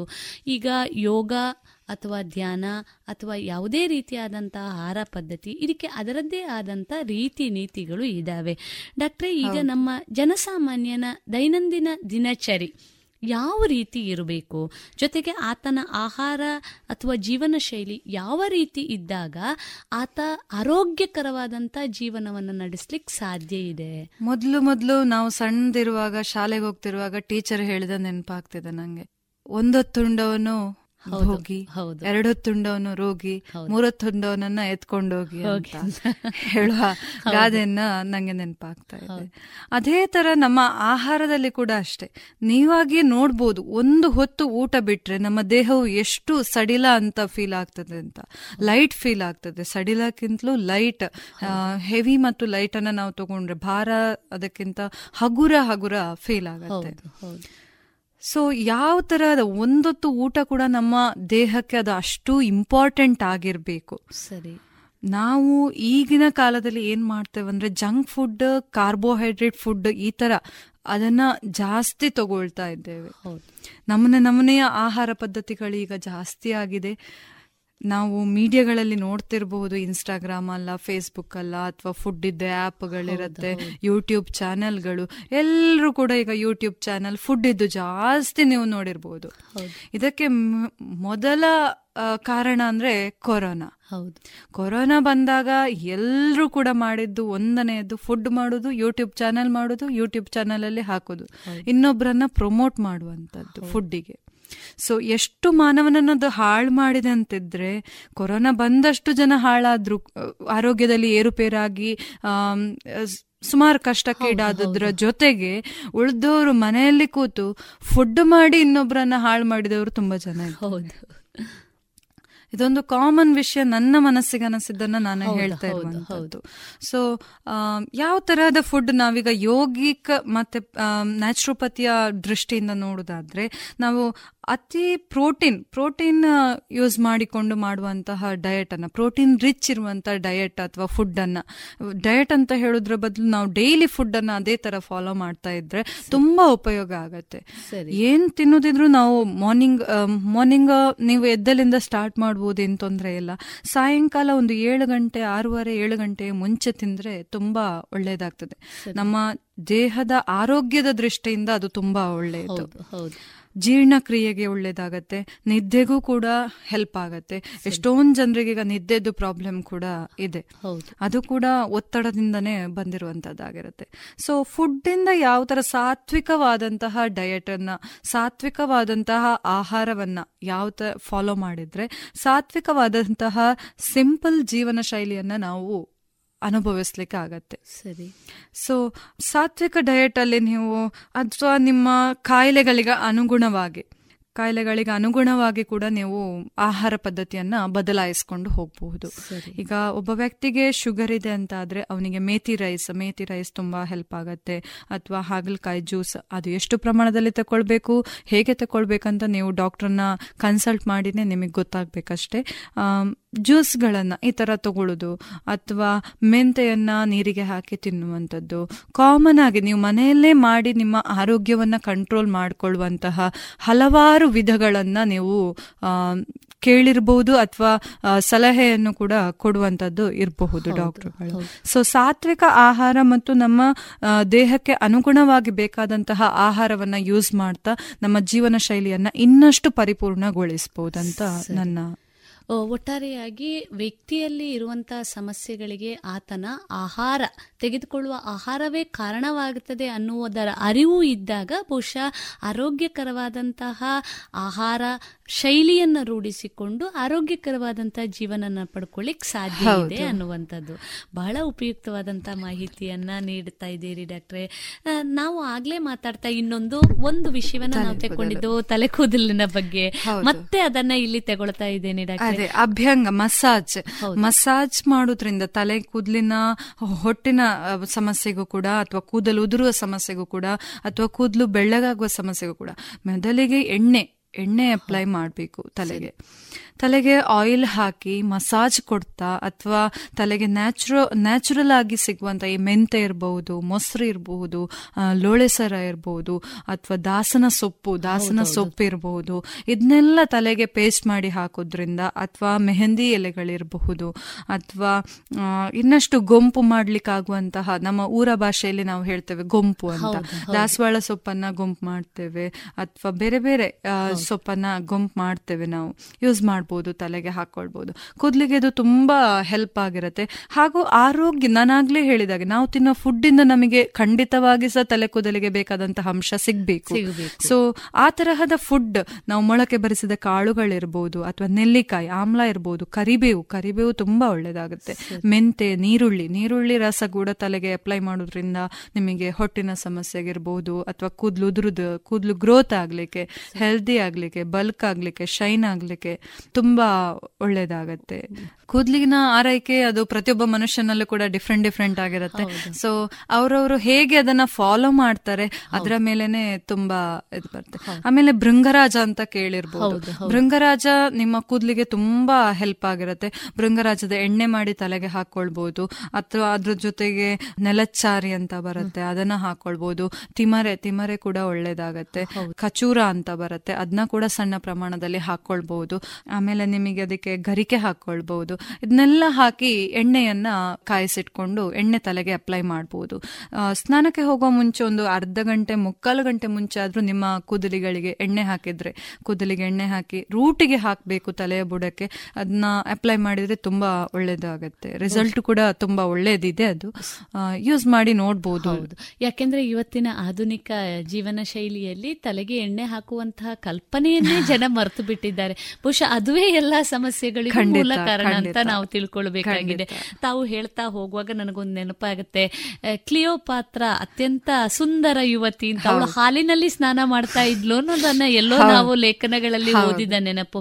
ಅಂದ್ರೆ ನಮ್ಮಲ್ಲಿಯೇ ದೊರಕ್ತಾ ಇರುವಂತಹ ಪ್ರಾಕೃತಿಕವಾದಂತಹ ವಸ್ತುಗಳಿಂದಲೇ ನಮ್ಮ ನೈಜ ಸೌಂದರ್ಯವನ್ನ, ಜೊತೆಗೆ ಆರೋಗ್ಯವನ್ನ ಕೂಡ ಹೆಚ್ಚಿಸಿಕೊಳ್ಳಿಕ್ ಸಾಧ್ಯ ಇದೆ. ಆ ರೀತಿಯ ಜೀವನ ಶೈಲಿಯೇ ಭಾರತೀಯರದ್ದಾಗಿತ್ತು. ಹಾಗಾಗಿ ಆ ಜೀವನ ಶೈಲಿಯನ್ನ ಮತ್ತೆ ನಾವು ನಮ್ಮ ದೈನಂದಿನ ಜೀವನದಲ್ಲಿ ಬಳಸಿಕೊಂಡಾಗ ಎಲ್ಲ ಸಮಸ್ಯೆಗಳಿಗೂ ಪರಿಣಾಮಕಾರಿಯಾದಂತಹ ಉತ್ತರ ದೊರಕಲಿಕ್ಕೆ ಸಾಧ್ಯ ಇದೆ ಅನ್ನೋದನ್ನ ನಾವು ಅರ್ಥ ಮಾಡಿಕೊಳ್ಬೇಕಾಗಿದೆ. ಬಹಳ ಉಪಯುಕ್ತವಾದಂತಹ ಮಾಹಿತಿಯನ್ನ ನೀಡ್ತಾ ಇದ್ದೀರಿ ಡಾಕ್ಟ್ರೆ. ಇನ್ನು ಒಂದು, ಈ ಅಕ್ಯುಪ್ರೆಷರ್ ಮತ್ತು ಅಕ್ಯುಪಂಕ್ಚರ್, ಇದ್ರ ಬಗ್ಗೆ ತಾವು ಉಲ್ಲೇಖ ಮಾಡಿದ್ರಿ. ಇದು ಏನು ಮತ್ತು ಯಾವ ರೀತಿಯ ಚಿಕಿತ್ಸಾ ವಿಧಾನಗಳು ಮತ್ತು ಎಲ್ಲಿ ಪರಿಣಾಮಕಾರಿಯಾಗಿ ಬಳಸಲ್ಪಡ್ತದೆ? ಇವೆರಡುಗಳ ಮಧ್ಯೆ ಏನಾದರೂ ವ್ಯತ್ಯಾಸ ಇದೆಯೇ ಡಾಕ್ಟ್ರೆ? ಖಂಡಿತವಾಗಿಯೂ ಇದೆ ಮೇಡಮ್. ಅಂದ್ರೆ ಅಕ್ಯುಪಂಕ್ಚರ್ ಬೇರೆನೆ, ಅಕ್ಯುಪ್ರೆಷರ್ ಬೇರೆನೆ. ಅಕ್ಯುಪ್ರೆಷರ್ ಅಂದ್ರೆ ನಮ್ಮ ಕೈಯನ್ನ ಅಥವಾ ಏನಾದ್ರೂ ಇಕ್ವಿಪ್ಮೆಂಟ್ ಅನ್ನ, ಶಾರ್ಪ್ ಎಡ್ಜ್ ಅಥವಾ ಬ್ಯಾಂಡೇಜ್ ಎಡ್ಜ್ ಇಕ್ವಿಪ್ಮೆಂಟ್ ಅನ್ನ ಯೂಸ್ ಮಾಡಿಕೊಂಡು ಪ್ರೆಷರ್ ಪಾಯಿಂಟ್ಸ್, ದೇಹದಲ್ಲಿರುವಂತಹ ವಿವಿಧ ಪ್ರೆಷರ್ ಪಾಯಿಂಟ್ ಗಳಿಗೆ ನಮ್ಮ ಸಮಸ್ಯೆಗಳಿಗೆ ಅನುಗುಣವಾಗಿ ಅದನ್ನ ಪ್ರೆಸ್ ಮಾಡ್ತಾ ಬರುವಂತದ್ದು. ಅದು ಎಷ್ಟು ನಿಮಿಷ ಪ್ರೆಸ್ ಮಾಡಬೇಕು, ಪ್ರತಿಯೊಂದು ಕಾಯಿಲೆಗಳಿಗೂ ಕೂಡ ಎಷ್ಟು ಡೀಪ್ ಆಗಿ ಡೆಪ್ತ್ ಬೇಕು, ಎಷ್ಟು ಡೆಪ್ತ್ ಆಗಿ ನಾವು ಪ್ರೆಷರ್ ಅದನ್ನ ಪ್ರೆಸ್ ಮಾಡಬೇಕು, ಯಾವ ತರ, ಯಾವ ಬೆರಳಲ್ಲಿ ಅದನ್ನ ಪ್ರೆಸ್ ಮಾಡಬೇಕು, ಅಥವಾ ಯಾವ ಇಕ್ವಿಪ್ಮೆಂಟ್ ಅಲ್ಲಿ ಪ್ರೆಸ್ ಮಾಡಬೇಕು, ತುಂಬಾ ಡಿಫ್ರೆಂಟ್ ಆಗಿ ಇರುತ್ತೆ. ಅದಕ್ಕೆ ಹೇಳ್ತಾ ಹೋದ್ರೆ ಇನ್ನಷ್ಟು ಟೈಮ್ ನಮಗೆ ಬೇಕಾಗತ್ತೆ. ಸೊ ಅಕ್ಯುಪ್ರೆಷರ್ ನಿಮಗೆ ತುಂಬಾ ಉಪಯೋಗ ಆಗಿದೆ. ಎಲ್ಲ ಹೆಚ್ಚಿನ ಸಮಸ್ಯೆಗೂ ಕೂಡ ಅಕ್ಯುಪ್ರೆಷರ್ ಕೂಡ ಉಪಯೋಗ, ಅಕ್ಯುಪಂಕ್ಚರ್ ಕೂಡ ಅದೇ ರೀತಿಯಾಗಿ ಉಪಯೋಗ ಆಗಿದೆ. ಅಕ್ಯುಪಂಕ್ಚರ್ ಉಪಯೋಗಗಳಂದ್ರೆ ಯಾವುದೆಲ್ಲ ಕಾಯಿಲೆಗಳಿಗಂದ್ರೆ ಮೇನ್ ಆಗಿ migraine headache, sinusitis headache, stress, ನಿದ್ದೆ ಬರುವುದಿಲ್ಲ, ಇನ್ಸೋಮ್ನಿಯಾ, ಈ ತರ ಕಾಯಿಲೆಗಳಿಗೆ ನಾವು ಜಾಸ್ತಿಯಾಗಿ ಯೂಸ್ ಮಾಡ್ತೇವೆ. ಗಂಟು ನೋವುಗಳಿಗೆ ಆಕ್ಯುಪಂಕ್ಚರ್ ತುಂಬ ಒಳ್ಳೆ ಬೆಸ್ಟ್ ರಿಸಲ್ಟ್ ಕೊಡ್ತದೆ ಆಕ್ಯುಪಂಕ್ಚರ್. ಸೊ ಹೆಚ್ಚಿನ ಕಾಯಿಲೆಗಳನ್ನು ಕೂಡ ಓಪನ್ ವೂಂಡ್ಸ್ ಎಮರ್ಜೆನ್ಸಿ ಯಾವುದು ನಾವು ಟ್ರೀಟ್ ಮಾಡಬೇಕು ಅಂಥದ್ದನ್ನು ಬಿಟ್ಟು ಯಾವುದೆಲ್ಲ ಲೈಫ್ ಸ್ಟೈಲ್ ಡಿಸಾರ್ಡರ್ಸ್ ಇದೆ, ಅದೇ PCOD ಇರ್ಬೋದು, ಥೈರಾಯ್ಡ್ ಇರ್ಬೋದು, ಜಾಯಿಂಟ್ ಪೇನ್ಸ್ ಇರ್ಬೋದು, ಬ್ಯಾಕ್ ಪೇನ್ ಇರ್ಬೋದು, ಸಯಾಟಿಕಾ ಇರ್ಬೋದು, ಸ್ಪಾಂಡಿಲೈಟಿಸ್ ಪೇನ್ಗಳಿರ್ಬೋದು, ಡಿಸ್ಕ್ ಬಲ್ಜ್ ಇರ್ಬೋದು, ಆಸ್ಟಿಯೋಆರ್ಥ್ರೈಟಿಸ್ ಇರ್ಬೋದು, ಈ ಥರದ ಕಾಯಿಲೆಗಳಿಗೆ ತುಂಬ ಉಪಕಾರಿಯಾಗಿದೆ ಆಕ್ಯುಪಂಕ್ಚರ್ ಆ್ಯಂಡ್ ಆಕ್ಯುಪ್ರೆಷರ್ ಕೂಡ. ಎಷ್ಟೊಂದು ಸಮಸ್ಯೆಗಳಿಗೆ, ಈಗ ಸ್ಟ್ರೆಸ್ಸಿಂದ ಬಂದ ತಲೆನೋವಿಗೆ ಅದು ಮೈಗ್ರೇನ್ ಆಗಿರಲ್ಲ, ಕ್ಲಸ್ಟರ್ ಹೆಡ್ಡೇಕ್ ಆಗಿರಲ್ಲ, ಸಿಂಪಲ್ ಆದ ತಲೆನೋವು, ಒಮ್ಮೆ ಬಿಸಿಲಿಗೆ ಹೋಗಿ ಬಂದಾಗ ತಲೆನೋವು ಇರ್ಬೋದು. ಅದಕ್ಕೆ ಒಮ್ಮೆ ನಿಮಗೆ ಪ್ರೆಷರ್ ಪಾಯಿಂಟ್ಸ್ ಅನ್ನ ಪ್ರೆಸ್ ಮಾಡ್ತಾ ಬಂದ್ರೆ ಎಷ್ಟೊಂದು ಜನರಿಗೆ ರಿಲೀಫ್ ಸಿಕ್ಕಿದ್ದು ತುಂಬಾ ಇದೆ ಆ್ಯಂಡ್ ಸೈಂಟಿಫಿಕಲಿ ಪ್ರೂವ್ ಆಗಿದೆ. ಆಕ್ಯುಪಂಕ್ಚರ್ ಆ್ಯಂಡ್ ಆಕ್ಯುಪ್ರೆಷರ್ ಬೋತ್ ನಮ್ಮ ಭಾರತದ ಶೈಲಿಯಿಂದ ಅದು ಹೆಚ್ಚಾಗಿ ಬಂದಿರುವಂಥದ್ದು TCM, ಟ್ರೆಡಿಷನಲ್ ಚೈನೀಸ್ ಟೆಕ್ನಿಕ್ ಅಂತಾನೆ ಬಂದಿರುವಂಥದ್ದು. ಆದರೆ ಚೈನೀಸ್ ಟೆಕ್ನಿಕ್ ಹೌದು, ಆದರೆ ಅದರ ಪ್ರಾಕ್ಟೀಸ್ ನಮ್ಮ ಭಾರತದಲ್ಲಿ ಕೂಡ ಅತೀವವಾಗಿ ಮಾಡ್ತಾ ಇದ್ದಾರೆ. ಮೊದಲೇ ಅದಕ್ಕೆ ಆ ಥರ ನೇಮಿಂಗ್ಸ್ ಬಂದಿರಲಿಕ್ಕಿಲ್ಲ, ಬಟ್ ಆ ಥರ ಹಿರಿಯರು ಕೂಡ ಕೈ ಕಾಲನ್ನು ಒತ್ತುತ್ತಿದ್ದದ್ದು ನಾನು ನೋಡಿದ್ದೇನೆ. ಆದರೆ ತುಂಬಾ ಸಮಯದಿಂದ ಏನೂ ಅಲ್ಲ, ಆದರೆ ಹಿರಿಯರು ಕೂಡ ಮಾಡ್ತಿದ್ದಂತ ಅಭ್ಯಾಸ, ನೇಮ್ ಅದಕ್ಕೆ ನೇಮ್ ಮಾಡಿರ್ಲಿಕ್ಕಿಲ್ಲ. ಬಟ್ ಭಾರತೀಯರಲ್ಲೂ ಕೂಡ ಇದರ ಅಭ್ಯಾಸ ತುಂಬಾ ಹಳೆಯದಾಗಿ ಇತ್ತು. ಡಾಕ್ಟರ್, ತಾವು ಹೇಳಿದ್ರಿ ಆಕ್ಯುಪ್ರೆಷರ್ ಅಂದ್ರೆ ದೇಹದ ಕೆಲವೊಂದು ನಿರ್ದಿಷ್ಟವಾದ ಭಾಗದಲ್ಲಿ ಒತ್ತಡವನ್ನ ನೀಡುವಂತದ್ದು. ಅದರಿಂದ ಈ ಆಕ್ಯುಪಂಕ್ಚರ್ ಅಂದ್ರೆ ಸೂಜಿ ಚಿಕಿತ್ಸೆ ಅಂತ ನಾವು ಕರಿತೇವೆ. ಸೂಜಿಯನ್ನ ಯೂಸ್ ಮಾಡಿಕೊಂಡು, ಅದರಲ್ಲಿ ಸೂಜಿಯಲ್ಲಿ ಕೂಡ ವೆರೈಟೀಸ್ ಆಫ್ ಸೂಜಿಗಳಿರುತ್ತೆ, ಇಂಚ್ ವೈಸ್ ವ್ಯತ್ಯಾಸ ಇರುತ್ತೆ. ಯಾವ್ದ್ಯಾವ್ದು ಮಸಲಿಗೆ ಯಾವ್ದ್ಯಾವ್ದು ಸೂಜಿ ಕೊಡಬೇಕಂತ ಅದನ್ನ ಕಲ್ತಿರ್ತಾರೆ ಆಕ್ಯುಪಂಕ್ಚರ್ ಕಲ್ತವರು.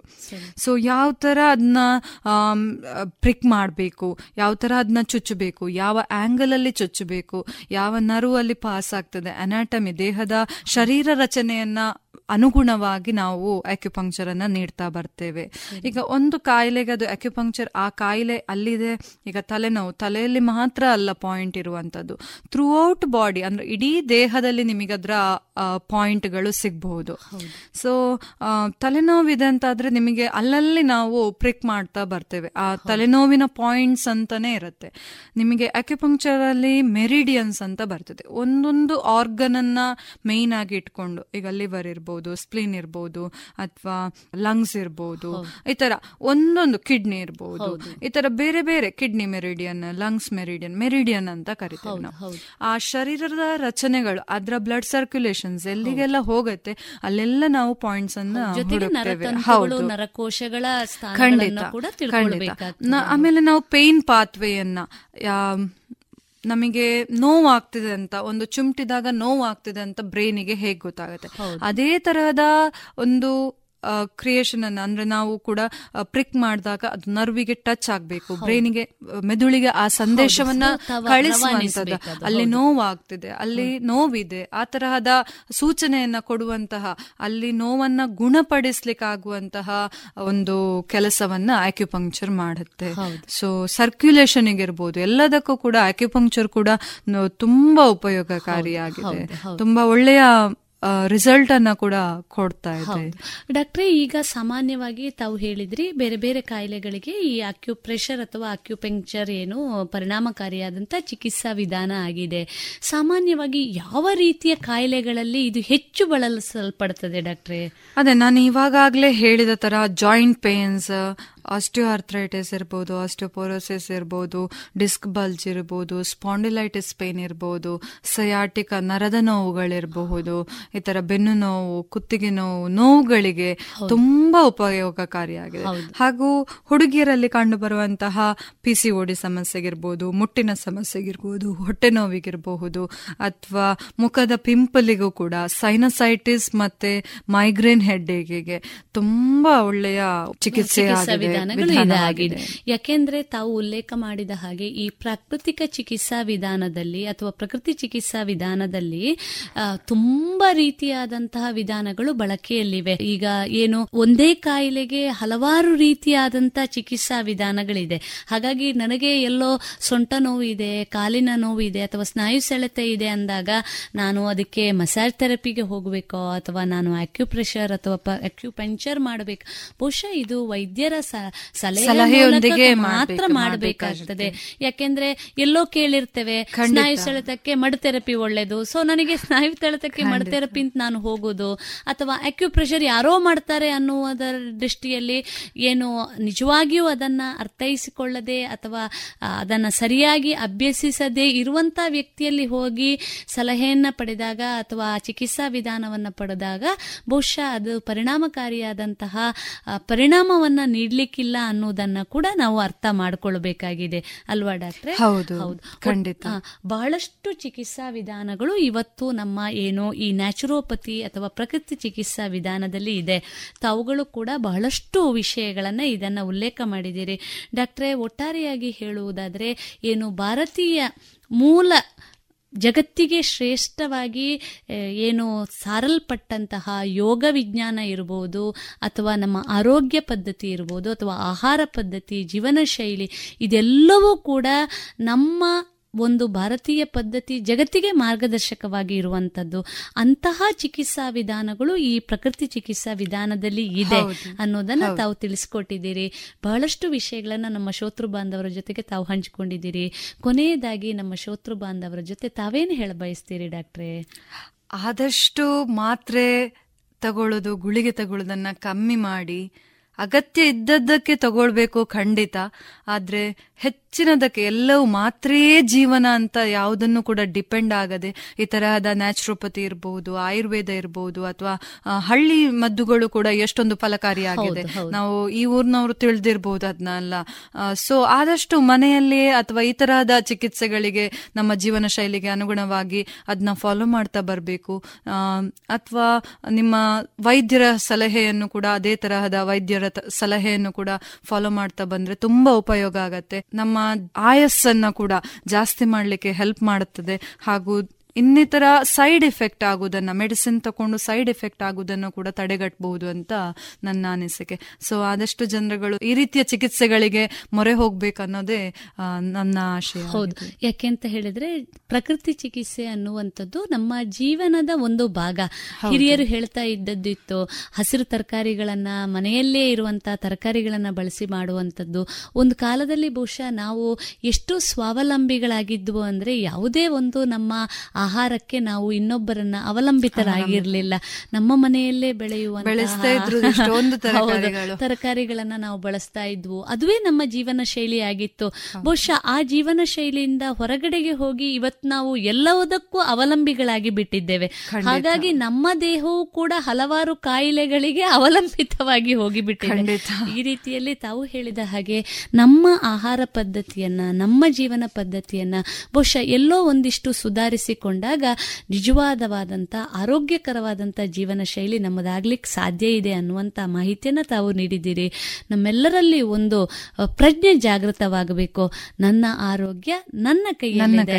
ಯಾವಾಗ ಈ ಪ್ರಜ್ಞೆ ಜಾಗೃತವಾಗುತ್ತದೋ, ಜೊತೆಗೆ ನಮ್ಮ ಆಹಾರ ಶೈಲಿಯನ್ನು, ನಮ್ಮ ಸ್ವದೇಶಿತನವನ್ನು ನಾವು ಯಾವಾಗ ಉಳಿಸ್ಕೊಳ್ತೇವೋ, ಬಹುಶಃ ನಮ್ಮ ಜೀವನ ಶೈಲಿಯು ಸುಧಾರಿಸಿಕೊಳ್ಳುತ್ತದೆ, ಅಭಿವೃದ್ಧಿಯ ಕಾರ್ಯ ಆಗುತ್ತೆ. ಜೊತೆಗೆ ನಮ್ಮ ಜೀವನ ಶೈಲಿಯ ಬದಲಾವಣೆ ಬಂದಾಗ ನಮ್ಮ ಆರೋಗ್ಯದಲ್ಲಿಯೂ ಕೂಡ ಮಹತ್ತರವಾದಂತಹ ಬದಲಾವಣೆಗಳು ಸಾಧ್ಯ ಇದೆ. ಇವತ್ತು ನಾವೇನು ಕಾಣ್ತಾ ಇದ್ದೇವೆ, ಆಧುನಿಕ ಜಗತ್ತಿನ ಎಲ್ಲ ಸ್ಪರ್ಧಾತ್ಮಕ ಚಟುವಟಿಕೆಗಳಿಗೆ ತೆರೆದುಕೊಳ್ಳಬೇಕಾದದ್ದು ಸಹಜ. ಆದರೆ ಅದುವೇ ಜೀವನ ಆಗಬಾರದು.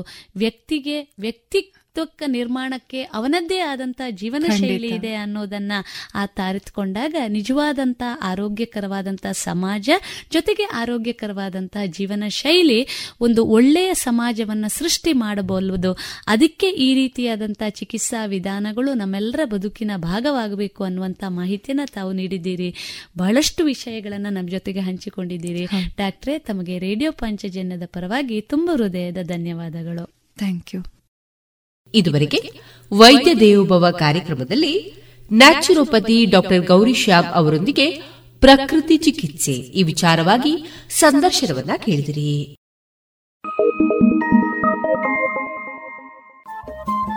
ರೇಡಿಯೋ ಪಾಂಚಜನ್ಯ 90.8 FM ಸಮುದಾಯ ಬಾನುಲಿ ಕೇಂದ್ರ ಪುತ್ತೂರು. ಇದು ಜೀವ ಜೀವದ ಸ್ವರ ಸಂಚಾರ.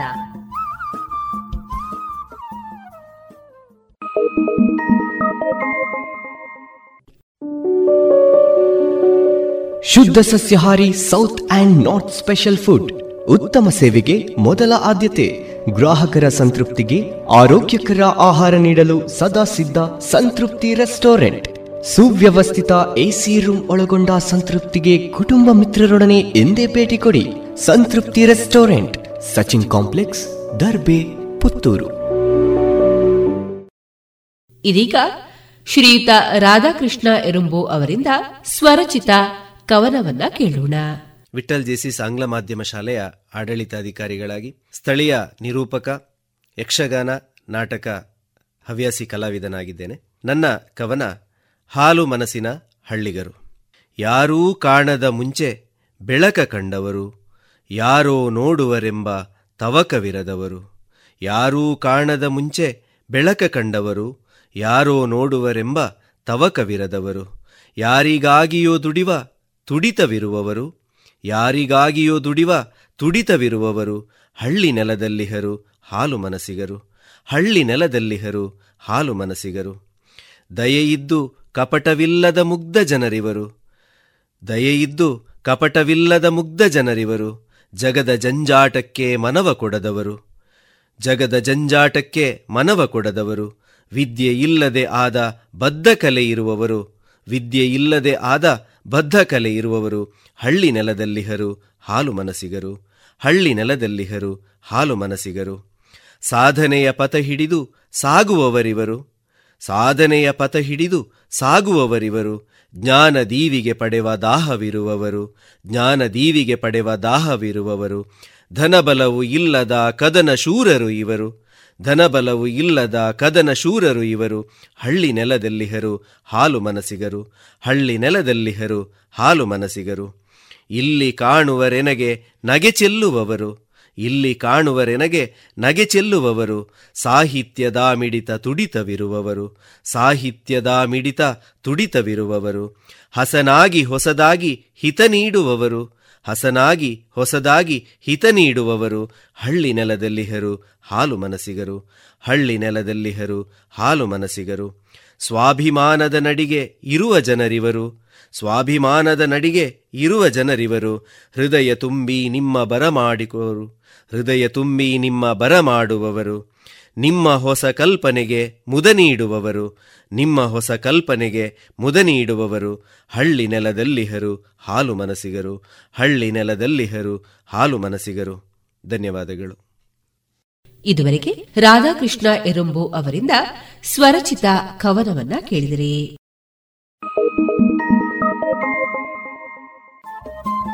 ರೇಡಿಯೋ ಪಾಂಚಜನ್ಯ 90.8 FM ಸಮುದಾಯ ಬಾನುಲಿ ಕೇಂದ್ರ ಪುತ್ತೂರು. ಇದು ಜೀವ ಜೀವದ ಸ್ವರ ಸಂಚಾರ.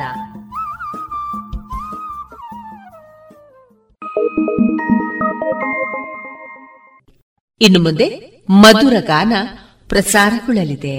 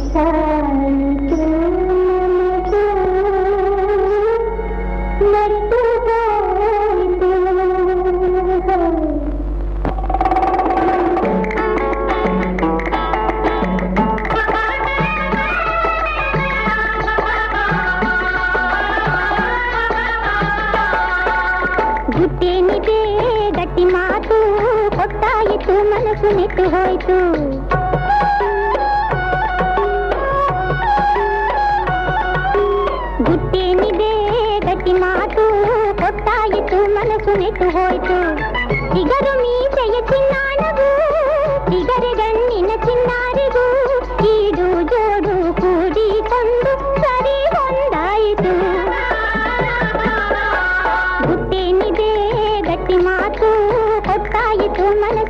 ಹೋಯ್ತು.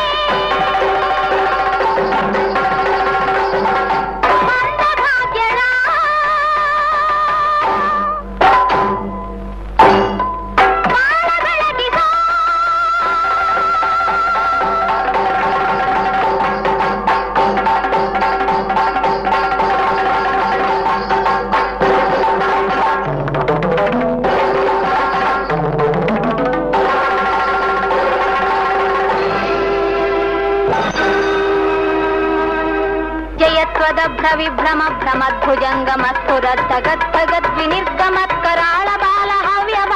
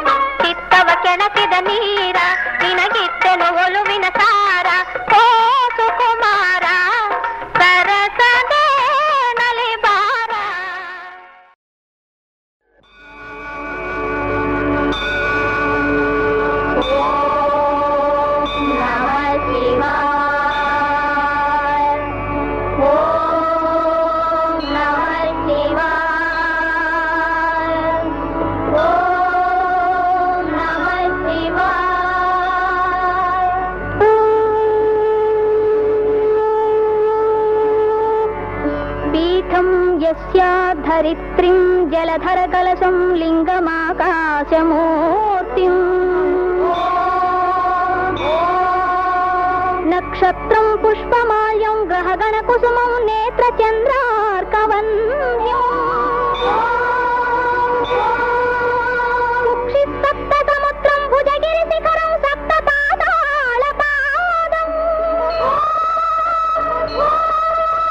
ವೇದಂ ವಕ್ತ್ರಂ ಷಡಾಂಗಂ ತದಧಿ ಶಿವಸನಂ ದಿವ್ಯಲಿಂಗಂ ನಮಾಮಿ ನಮಾಮಿ ನಮಾಮಿ.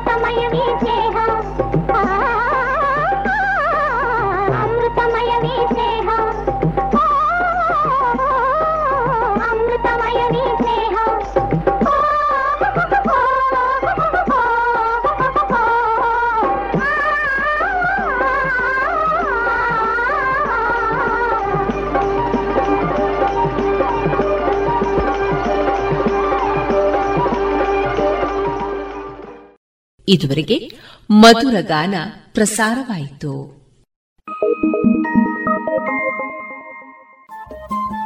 ರೇಡಿಯೋ ಪಾಂಚಜನ್ಯ 90.8 ಎಫ್ಎಂ ಸಮುದಾಯ ಬಾನುಲಿ ಕೇಂದ್ರ ಪುತ್ತೂರು. ಇದು ಜೀವ ಜೀವದ ಸ್ವರ ಸಂಚಾರ.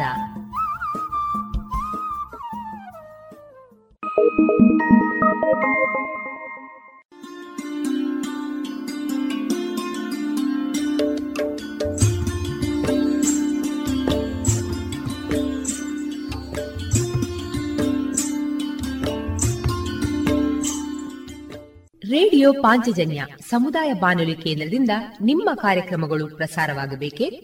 ಹಾಗಿದ್ದರೆ ನಮ್ಮನ್ನು ಸಂಪರ್ಕಿಸಿ. ನಮ್ಮ ದೂರವಾಣಿ ಸಂಖ್ಯೆ 082512984999.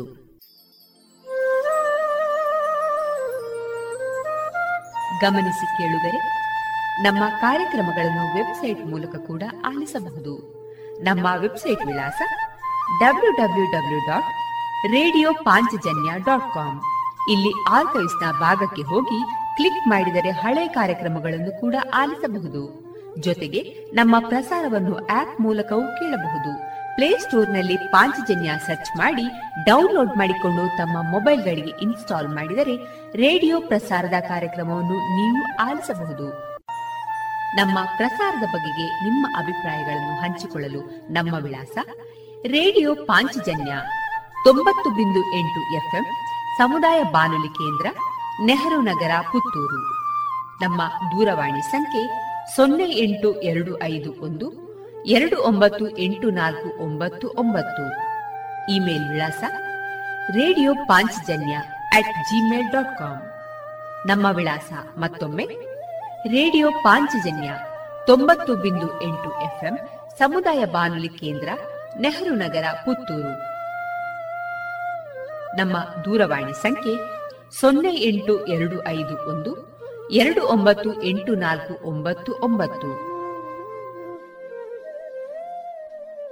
ಇಲ್ಲಿಗೆ ಈ ಹೊತ್ತಿನ ಪ್ರಸಾರ ಕಾರ್ಯಕ್ರಮವನ್ನ ಮುಕ್ತಾಯಗೊಳಿಸುತ್ತಿದ್ದೇವೆ. ಆತ್ಮೀಯ ಕೇಳುಗರಿಗೆಲ್ಲ ರೇಡಿಯೋ ಪಾಂಚಜನ್ಯದ ಬಳಗದ ಪರವಾಗಿ ನಾನು ತೇಜಸ್ವಿ ರಾಜೇಶ್ ಮಾಡುವ ಅನಂತ ವಂದನೆಗಳು.